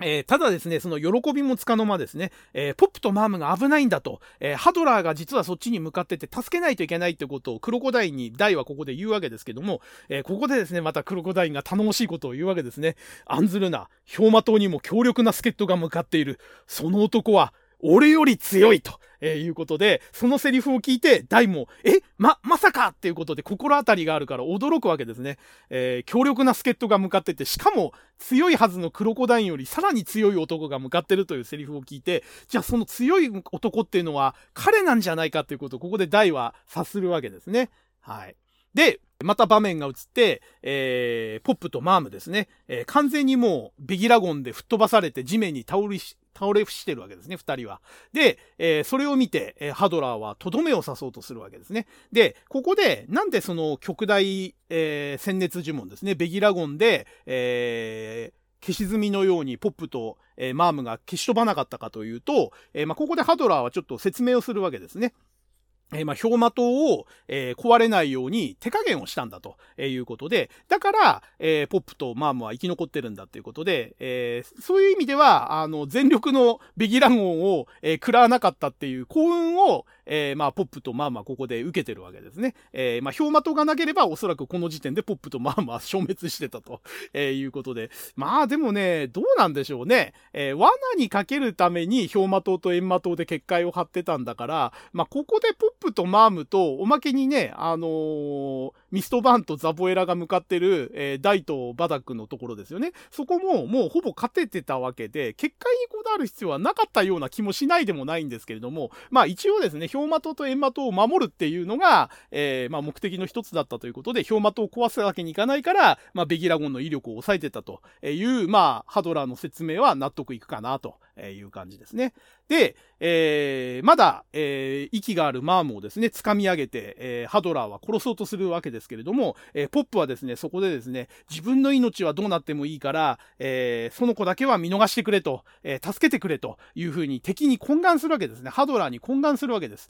え、ところがですね、え、その懇願をハドラーは受け付けないわけですね。そうと聞いてはますます許せんなと。えー、未熟者のくせに俺の肉体を傷つけおって、自分の愛する女がむごたらしく死んでいく様をじっくりと見るがいいということで、えー、まあ、ここがね、やっぱり魔王たるハドラーの残虐さというかね、えー、命乞いをしようが女だろうが関係ないということで、ここはあの禁獣法で生み出したフレーザードとも共通する凶悪なその性格が、え、出てるシーンになってますね。で、しかもですね、それを見せつけるために、えー、マームを氷馬島の頂上に投げつけて、えー、そこの、えー、尖った部分に串刺しにして、モズの早煮えのようにして殺してやるとえいうことで、え、マームの体を氷馬島の頂上に向かって投げつけるわけですね。で、え、ポップは何もできずに、うわーって言って絶叫するしかないとえいうことで、マームっっていうことでもう終わりかーってなったところで、えー、氷魔島がですね、先行を放って、えー、ドガガガガーという轟音とともに崩れ去るわけですね。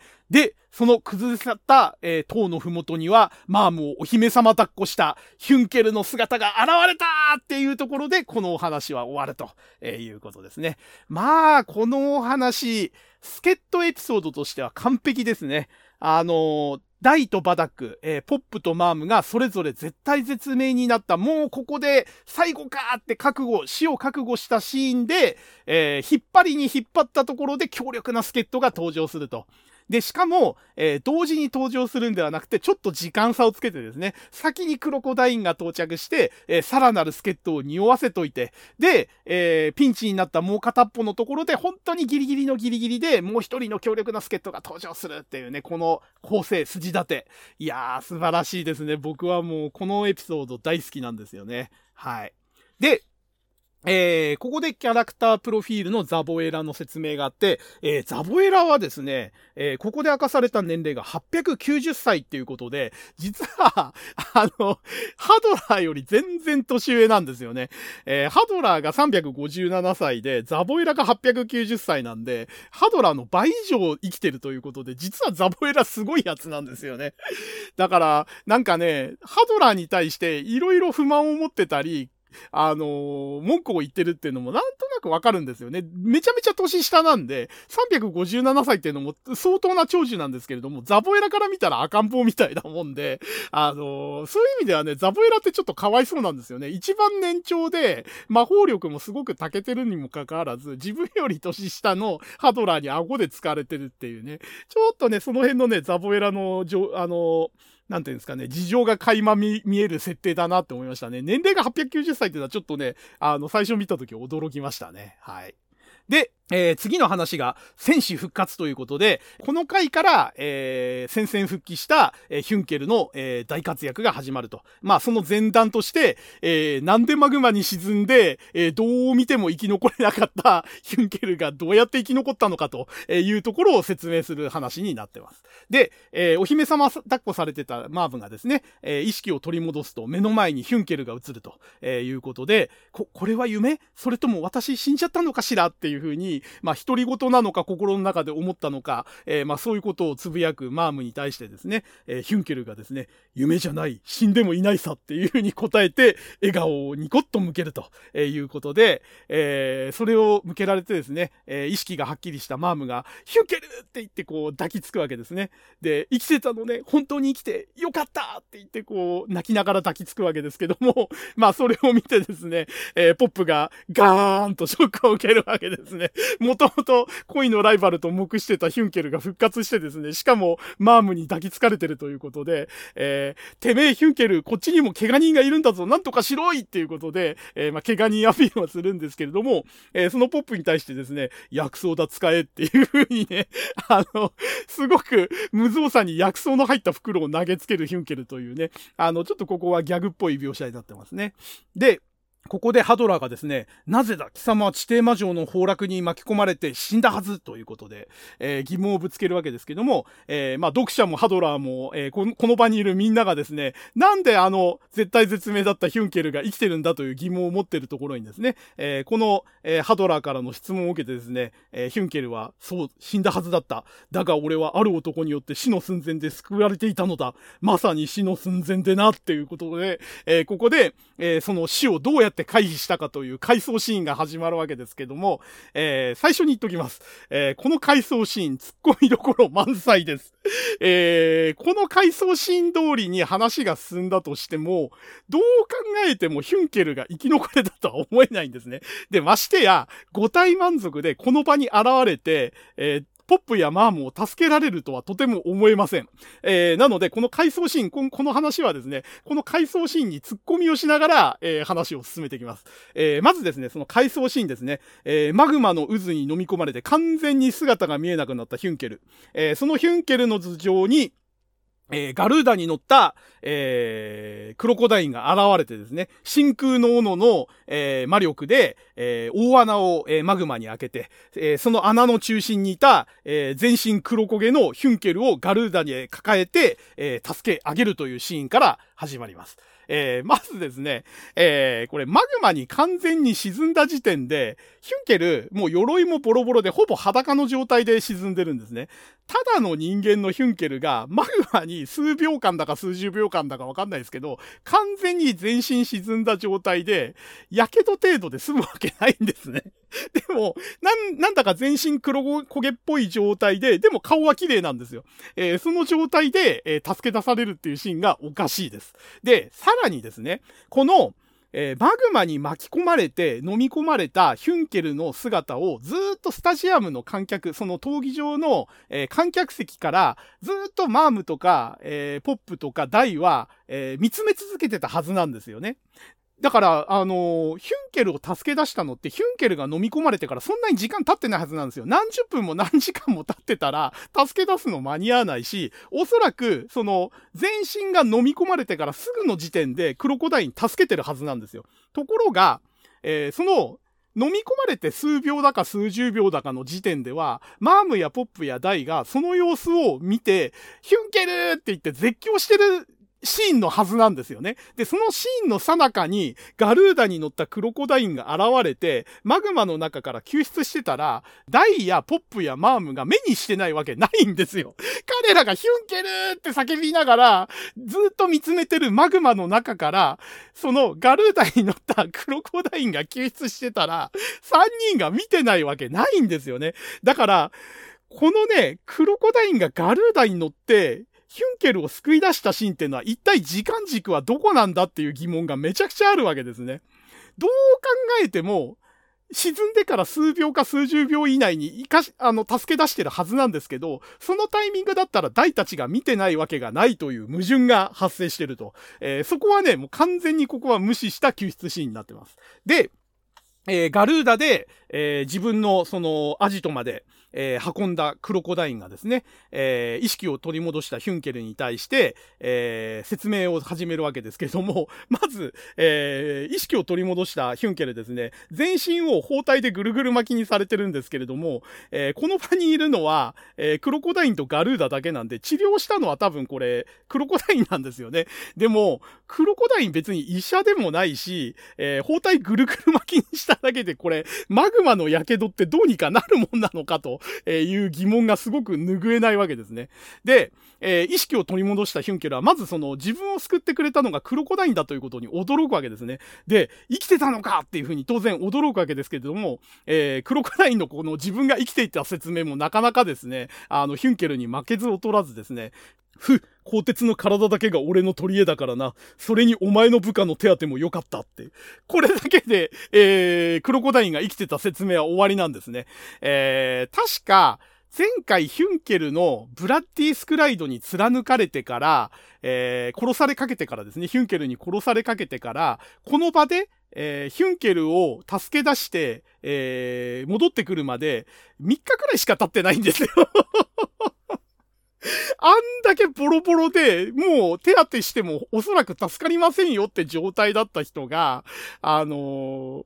手当てを受けただけで、えー、3日でこの回復ぶり。ちょっとね、クロコダイン丈夫すぎませんか？回復力異常すぎませんか？というところですよね。で、えー、しかもその地底魔女がマグマに飲み込まれそうなところを、九死に一生を得たところをこいつに救われたよということで、えー、治療が終わって復活したところをさらにガルーダに救われたということで、えー、奇跡に次ぐ奇跡ですね。えー、わずか3日くらいで干潮に戻った、えー、クロコダイン。で、その、えー、地底魔女の崩落に巻き込まれかけたクロコダインを救ったガルーダと、えー、えいうことで、二重の奇跡でクロコダインは、えー、この場で復活してたという、え説明をするんですけれども、えー、これもちょっとね、なかなかご都合が良すぎませんかという感じはしますね。で、えー、結局ですね、その助けられたヒュンケルはですね、ば、バカな、俺はお前を殺そうとしたんだぞ、その俺をなぜということで、えー、殺し、殺しまで仕掛けた、えー、ヒュンケルをなぜクロコダインが助けたんだという当然の疑問をここでヒュンケルはぶつけるわけですね。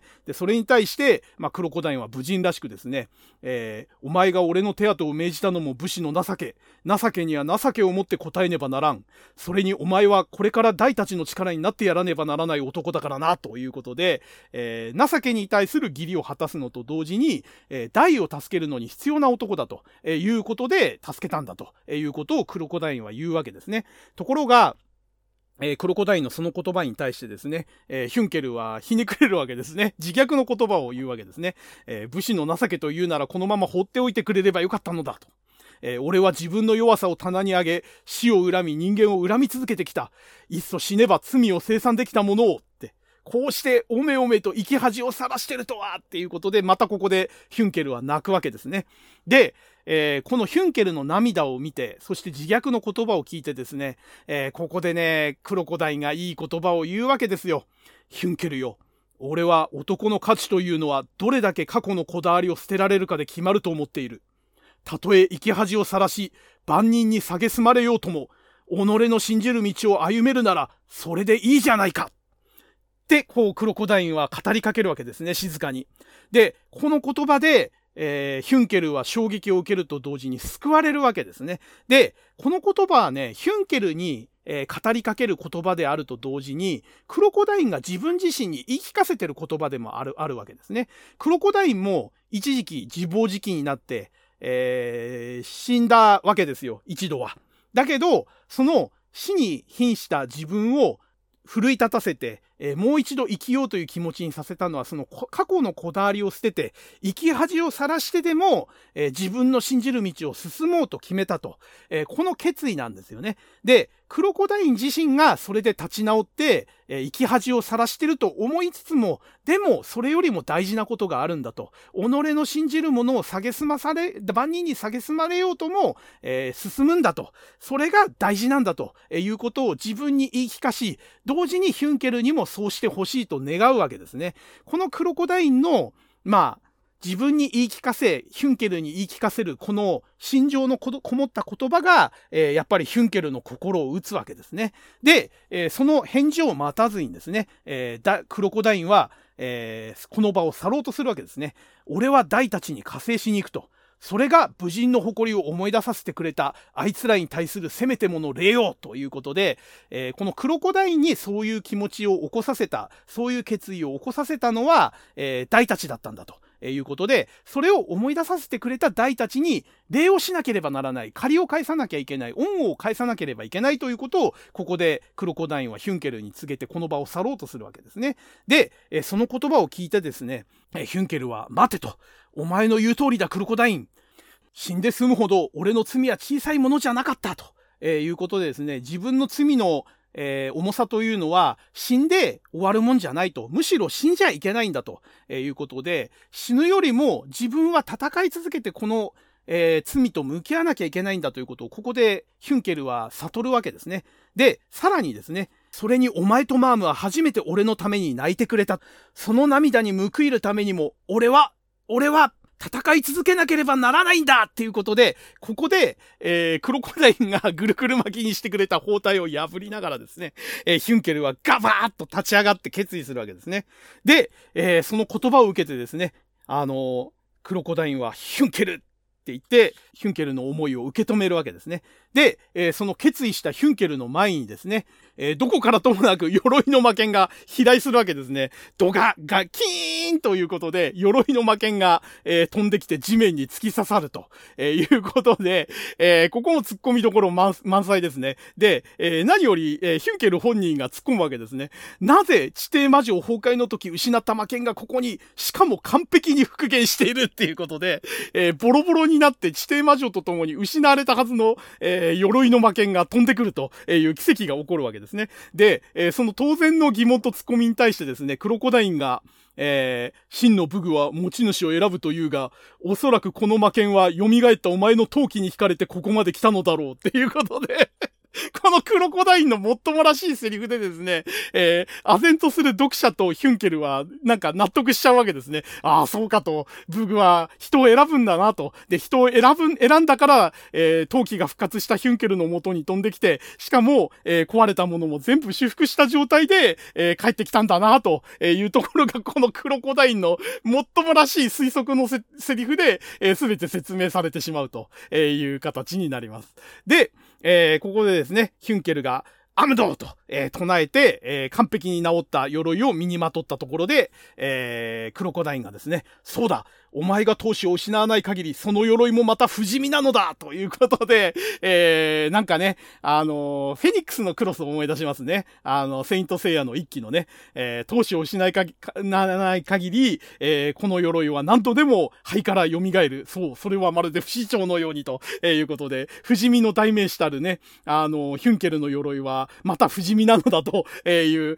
なんで、えー、修復、完全修復して蘇るのかというところは、一切、えー、理屈屈的な説明はないままにですね、えー、鎧の持ち主であるヒュンケルが不死身なんだから、えー、鎧自身も不死身になるんだという、分かったような、分かんないような説明でですね、えー、完全復活したヒュンケルと、えー、完全復活した鎧をつけてですね、えー、ここに、えー、獣王と、えー、魔剣戦士ですね、えー、この、えー、クロコダインとヒュンケルの共闘が成立するということで、ありがとう、中央っていうことで、二人でがっちり手を握り合って、えー、復活したという、この復活の回想が、えー、終わるわけですけれども、えー、何度も言いますけれども、えー、とにかくこの回想シーンは突っ込みどころ満載です。えー、クロコダインが復活した理由、えー、ヒュンケルを瀕死の状態で助け出せた、えー、場面、えー、そして、えー、全身黒焦げで瀕死の状態だったヒュンケルが、えー、医者でもないクロコダインに包帯をぐるぐる巻きにされただけで、えー、4、5日で完全に復活する。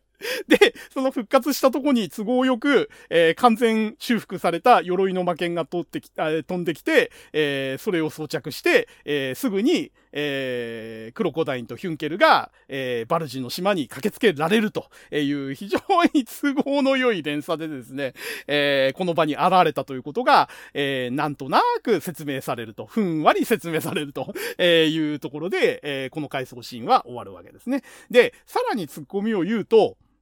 えー、ガルーダで、えー、クロコダインは飛んできたとしても、ヒュンケルはどうやって飛んできたんだという話があって、まあ、あの、後々重量オーバーでもガルーダなんとか運べるっていうのが、えー、シーンで描かれてるところはあるんで、まあ、ヒュンケルとクロコダインをガルーダが一生懸命、えー、バルジの島まで運んできたのかなというのはなんとなく、えー、そういう感じで考えておいた方がいいのかもしれないですね。で、その経緯を聞いてですね、えー、ハドラーは驚くわけですね、当然。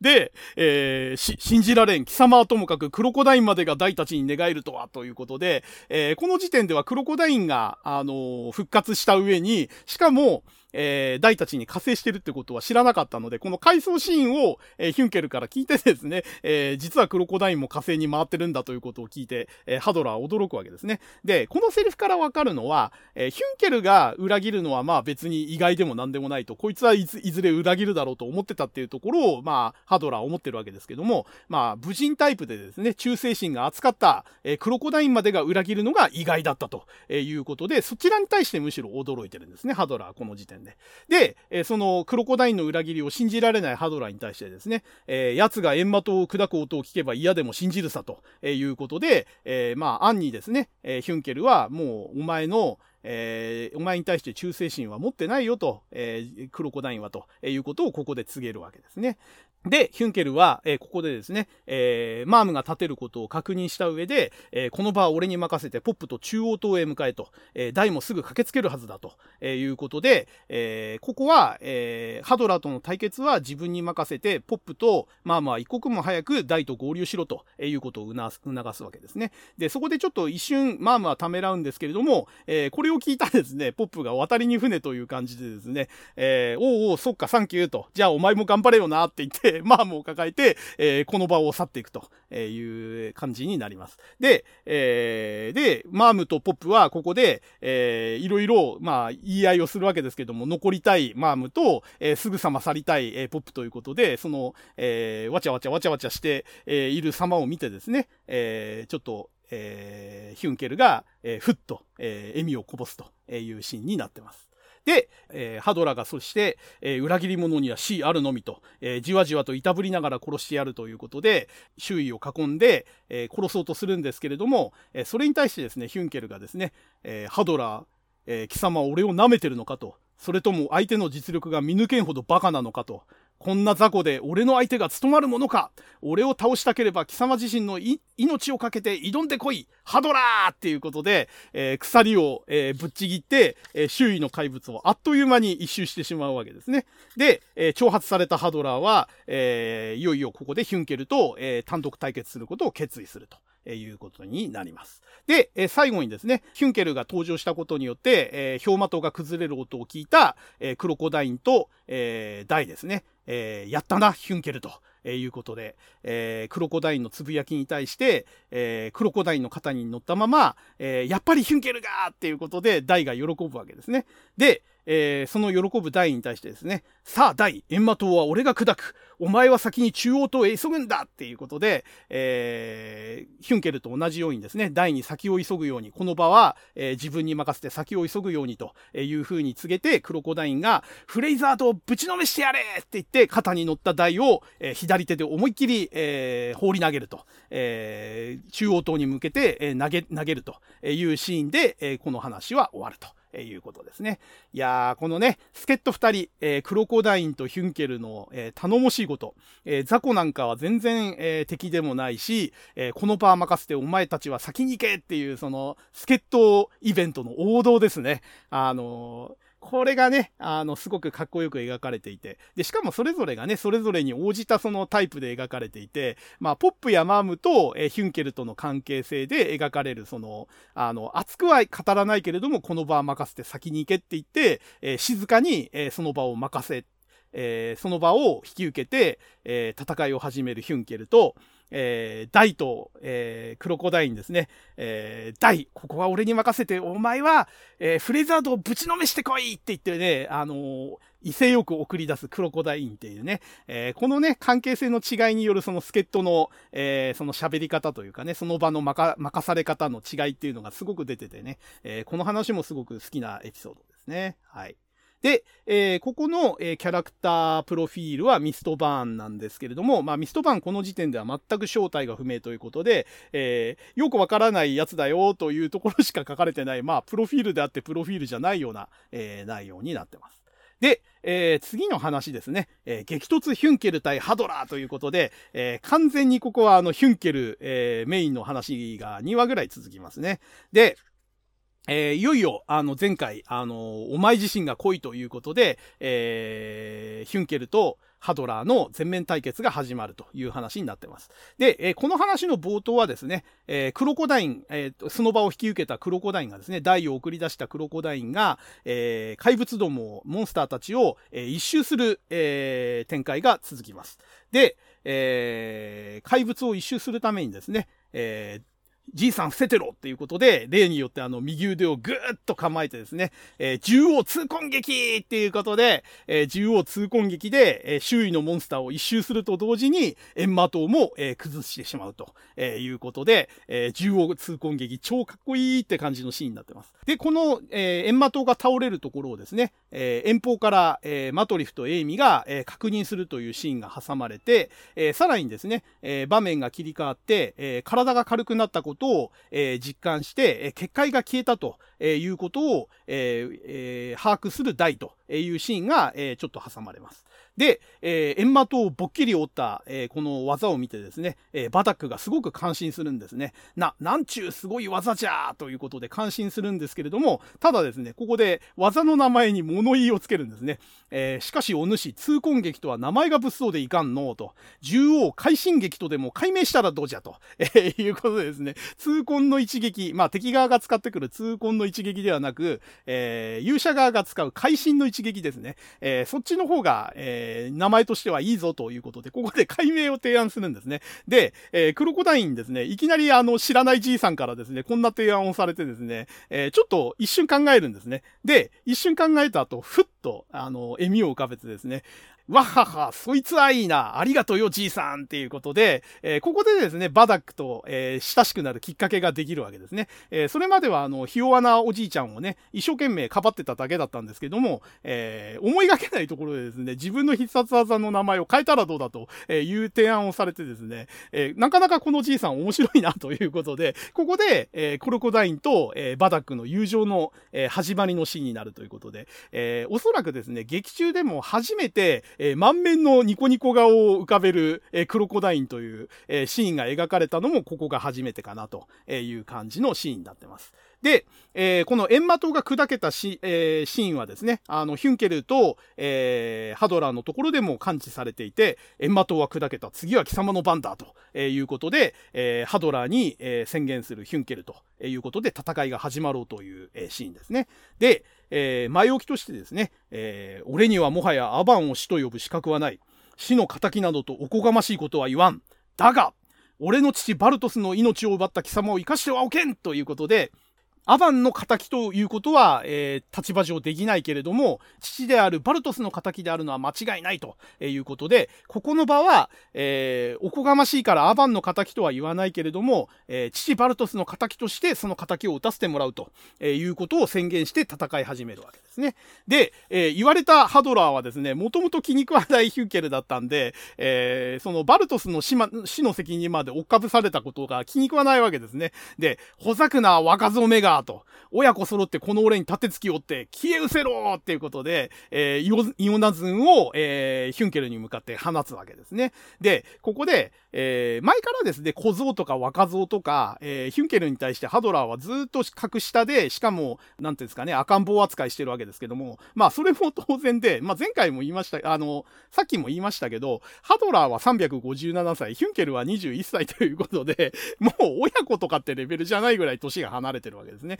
だから、あの、散々ですね、ハドラーが若造小僧って馬鹿にしてたっていうか、あの、すごくね、下げすんで見てたっていうのは、まあ、こういう年齢差の部分もあるというところですね。まあ、人間だっていうところ、あとね、バーンに、えー、自分を飛び越して頭越しで徴用されてるってところも、まあ、気に食わないところではあったんですけれども、で、あとですね、やっぱりバルトスの仇ということで、ヒュンケルの態度がずっともう、あハドラーに対してはトゲトゲしかったわけですよね。で、それに加えてこれだけの年齢差があったということで、まあ、あの、ハドラーがね、散々そのヒュンケルのことを若造小僧って呼んでた理由はこういうところにもあったのかなっていうのが、まあ、伺えるところですね。で、消え失せろということで放たれたイオナズンなんですけれども、まあ、ご承知の通りですね、えー、ヒュンケルがつけてる、えー、魔剣の鎧は一切の呪文を受け付けないということで、全くノーダメージということで、せっかくので、あの、イオナズンがですね、全く、えー、ヒュンケルには通じないということで、えー、ハドラーは、えー、魔法を連発するんですけれども、えー、全然、あの、効かないと。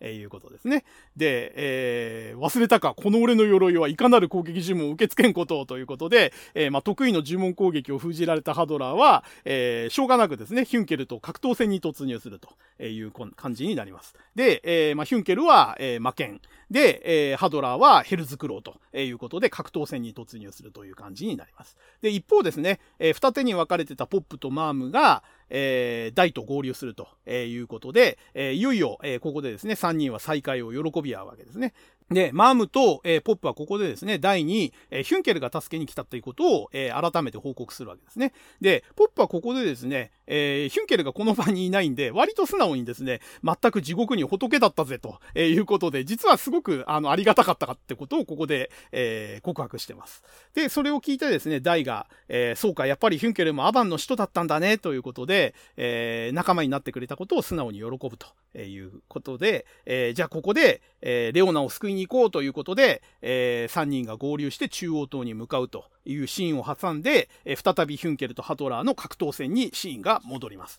で、えー、ここでですね、ヒュンケルとハドラーは、えー、ほぼ互角の展開。ただし、えー、やはり剣の腕前はヒュンケルの方が上なので、えー、呪文が使えないハドラーはですね、格闘戦で徐々に徐々に押されてくるわけですね。で、えー、このまま戦ってくる、戦っていくと、え、え不利だということを悟ったハドラーですね、ここでちょっと一計を、えー、案じるわけですね。えで、えその策に応じてですね、え無謀とも思える突撃をするんですけれども、ヒュンケルは、え最後の勝負に来たと、え考えて、えブラディスクライドでそれを、え受けて立つと。で、えー、激突した結果としては、えー、ヒュンケルのブラディスクライドが、えー、ハドラーの左の心臓ですね、え胸を貫いて、えヒュンケルが、え勝つという形になります。で、えー、意外とおもろかったな、終わりだハドラーということで、ハドラーは地面に倒れると。で、えー、倒れたハドラーに、えー、剣を収めて近づ、えー、ヒュンケルが近づくんですけれども、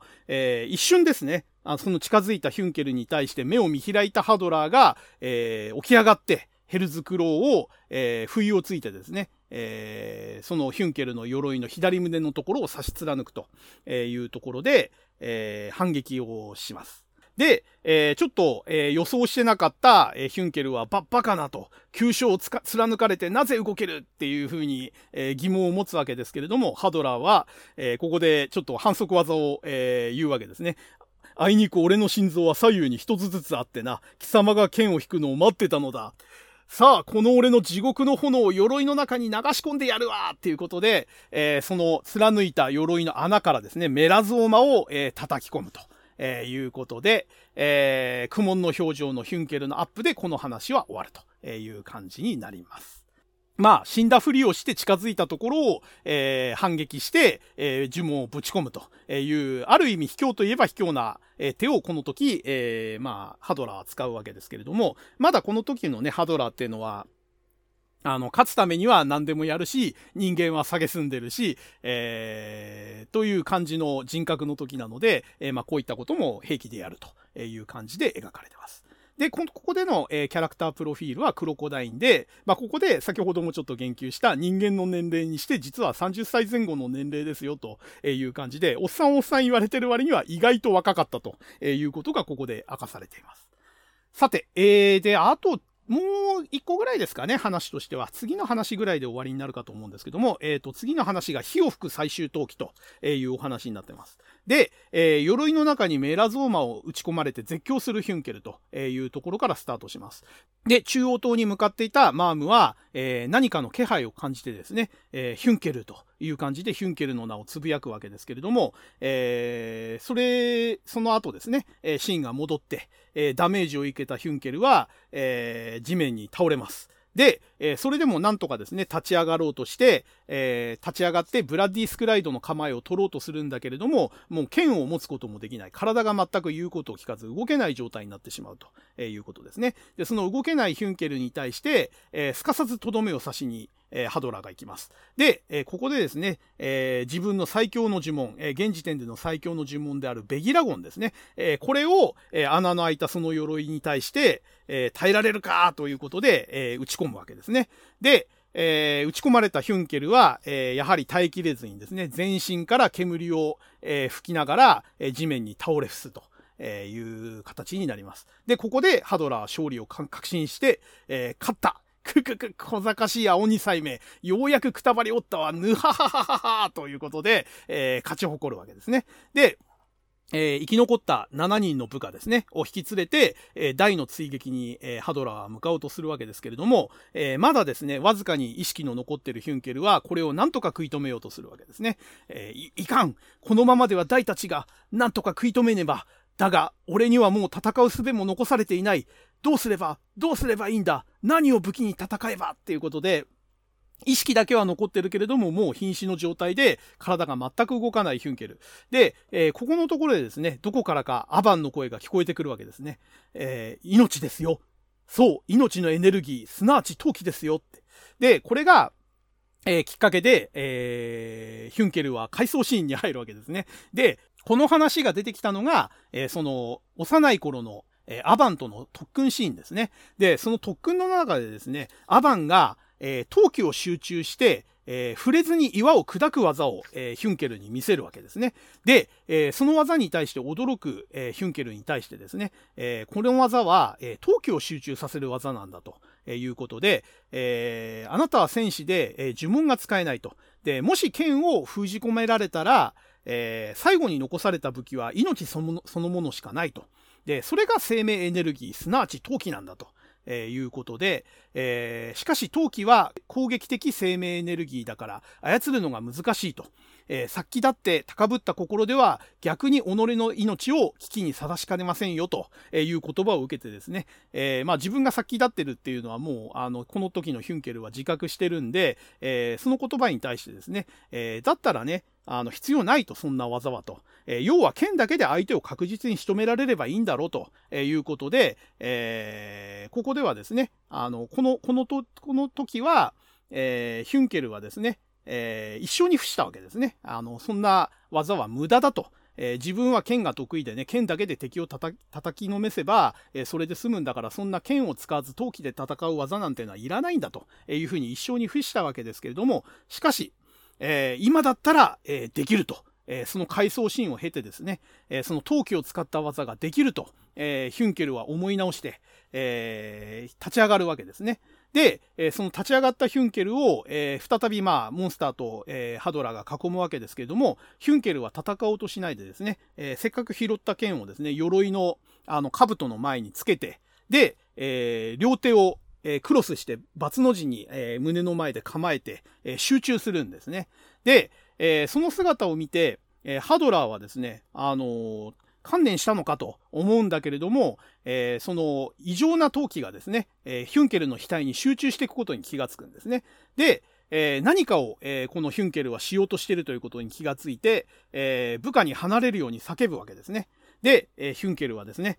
陶器を集中させながら、ここでハドラーを食い止められるのなら、俺の命すべてを振り絞ってもいい。死をアバンよこの不出来な弟子に最後の力をっていうことで、えー、まあこういうね、最後の必殺技を使う時の定番ですけどもね、えー、死のアバンに祈りながらこの技を成功させてくれっていうことを念じながら、えー、このえ、最後の大技ですね。初めてにして、え、最後の大技を放つわけですね。それが、え、グランドクルスっていう、この後、ヒュンケルの代名詞的な技になる、えー、必殺技ですね。おそらく、えー、劇中でメドローアを除けば、えー、大以外のね、人間が使う中では最強最大の必殺技じゃないですかね。えー、この陶器をエネルギーに変えて、えー、敵を消滅させるというこの技ですね。まあ、呪文にも匹敵する、えー、陶器の技ということで、グランドクルスが放たれると。で、えー、その閃光に包まれた、えー、場面から、ダイヤ、ポップやマームのところにもその光と轟音が届くわけですね。で、えー、あ、あの、ものすごい光は、ま、まさかヒュンケルがっていうことで、えー、その閃光と轟音にダイたちはヒュンケルの身を案じるというところで、このお話は終わります。ということで、えー、まあ、ヒュンケルの、えー、メイン回が2回続いたところで、キャラクタープロフィールもちょうど、えー、タイミングよく多分合わせてるんでしょうけども、えヒュンケルが、えここで解説されるということで、えこの話は終わってます。というところで、まあ、ちょうど2時間くらいですかね。えもうちょっと喋ってもいいんですけれど、えちょうどキリがいいとこなので、このあれですね、ヒュンケルと、えー、ハドラーが戦って、えー、ヒュンケルが瀕死の状態でグランドクルスを放ったところで、えー、今回は終わりにしたいと思います。えやっぱりね、無理でしたね。総力戦。あの、全部語るのは無理かなとは思ってましたけど、まさか2回目のフレーザード戦までまでたどり着けないとは思わなかったな。うーん、なんとかね、ヒュンケルと、えー、ハドラの戦いの最後ぐらいまでは戦い、あの、語りたかったんですけども、まあ、あのー、長い話なんで、えー、今回はこれで終わりにしときたいと思います。はい。えー、ここまで喋っていたのはハンドルネーム DSK こと大輔でした。えー、それではですね、次回またブラジルの人が聞いてる穴の向こうで、えー、私の独り言を聞いてくれる方がいましたら、大変嬉しく思います。えー、それでは、今回はこの辺で失礼させていただきます。ごきげんよう。さようなら。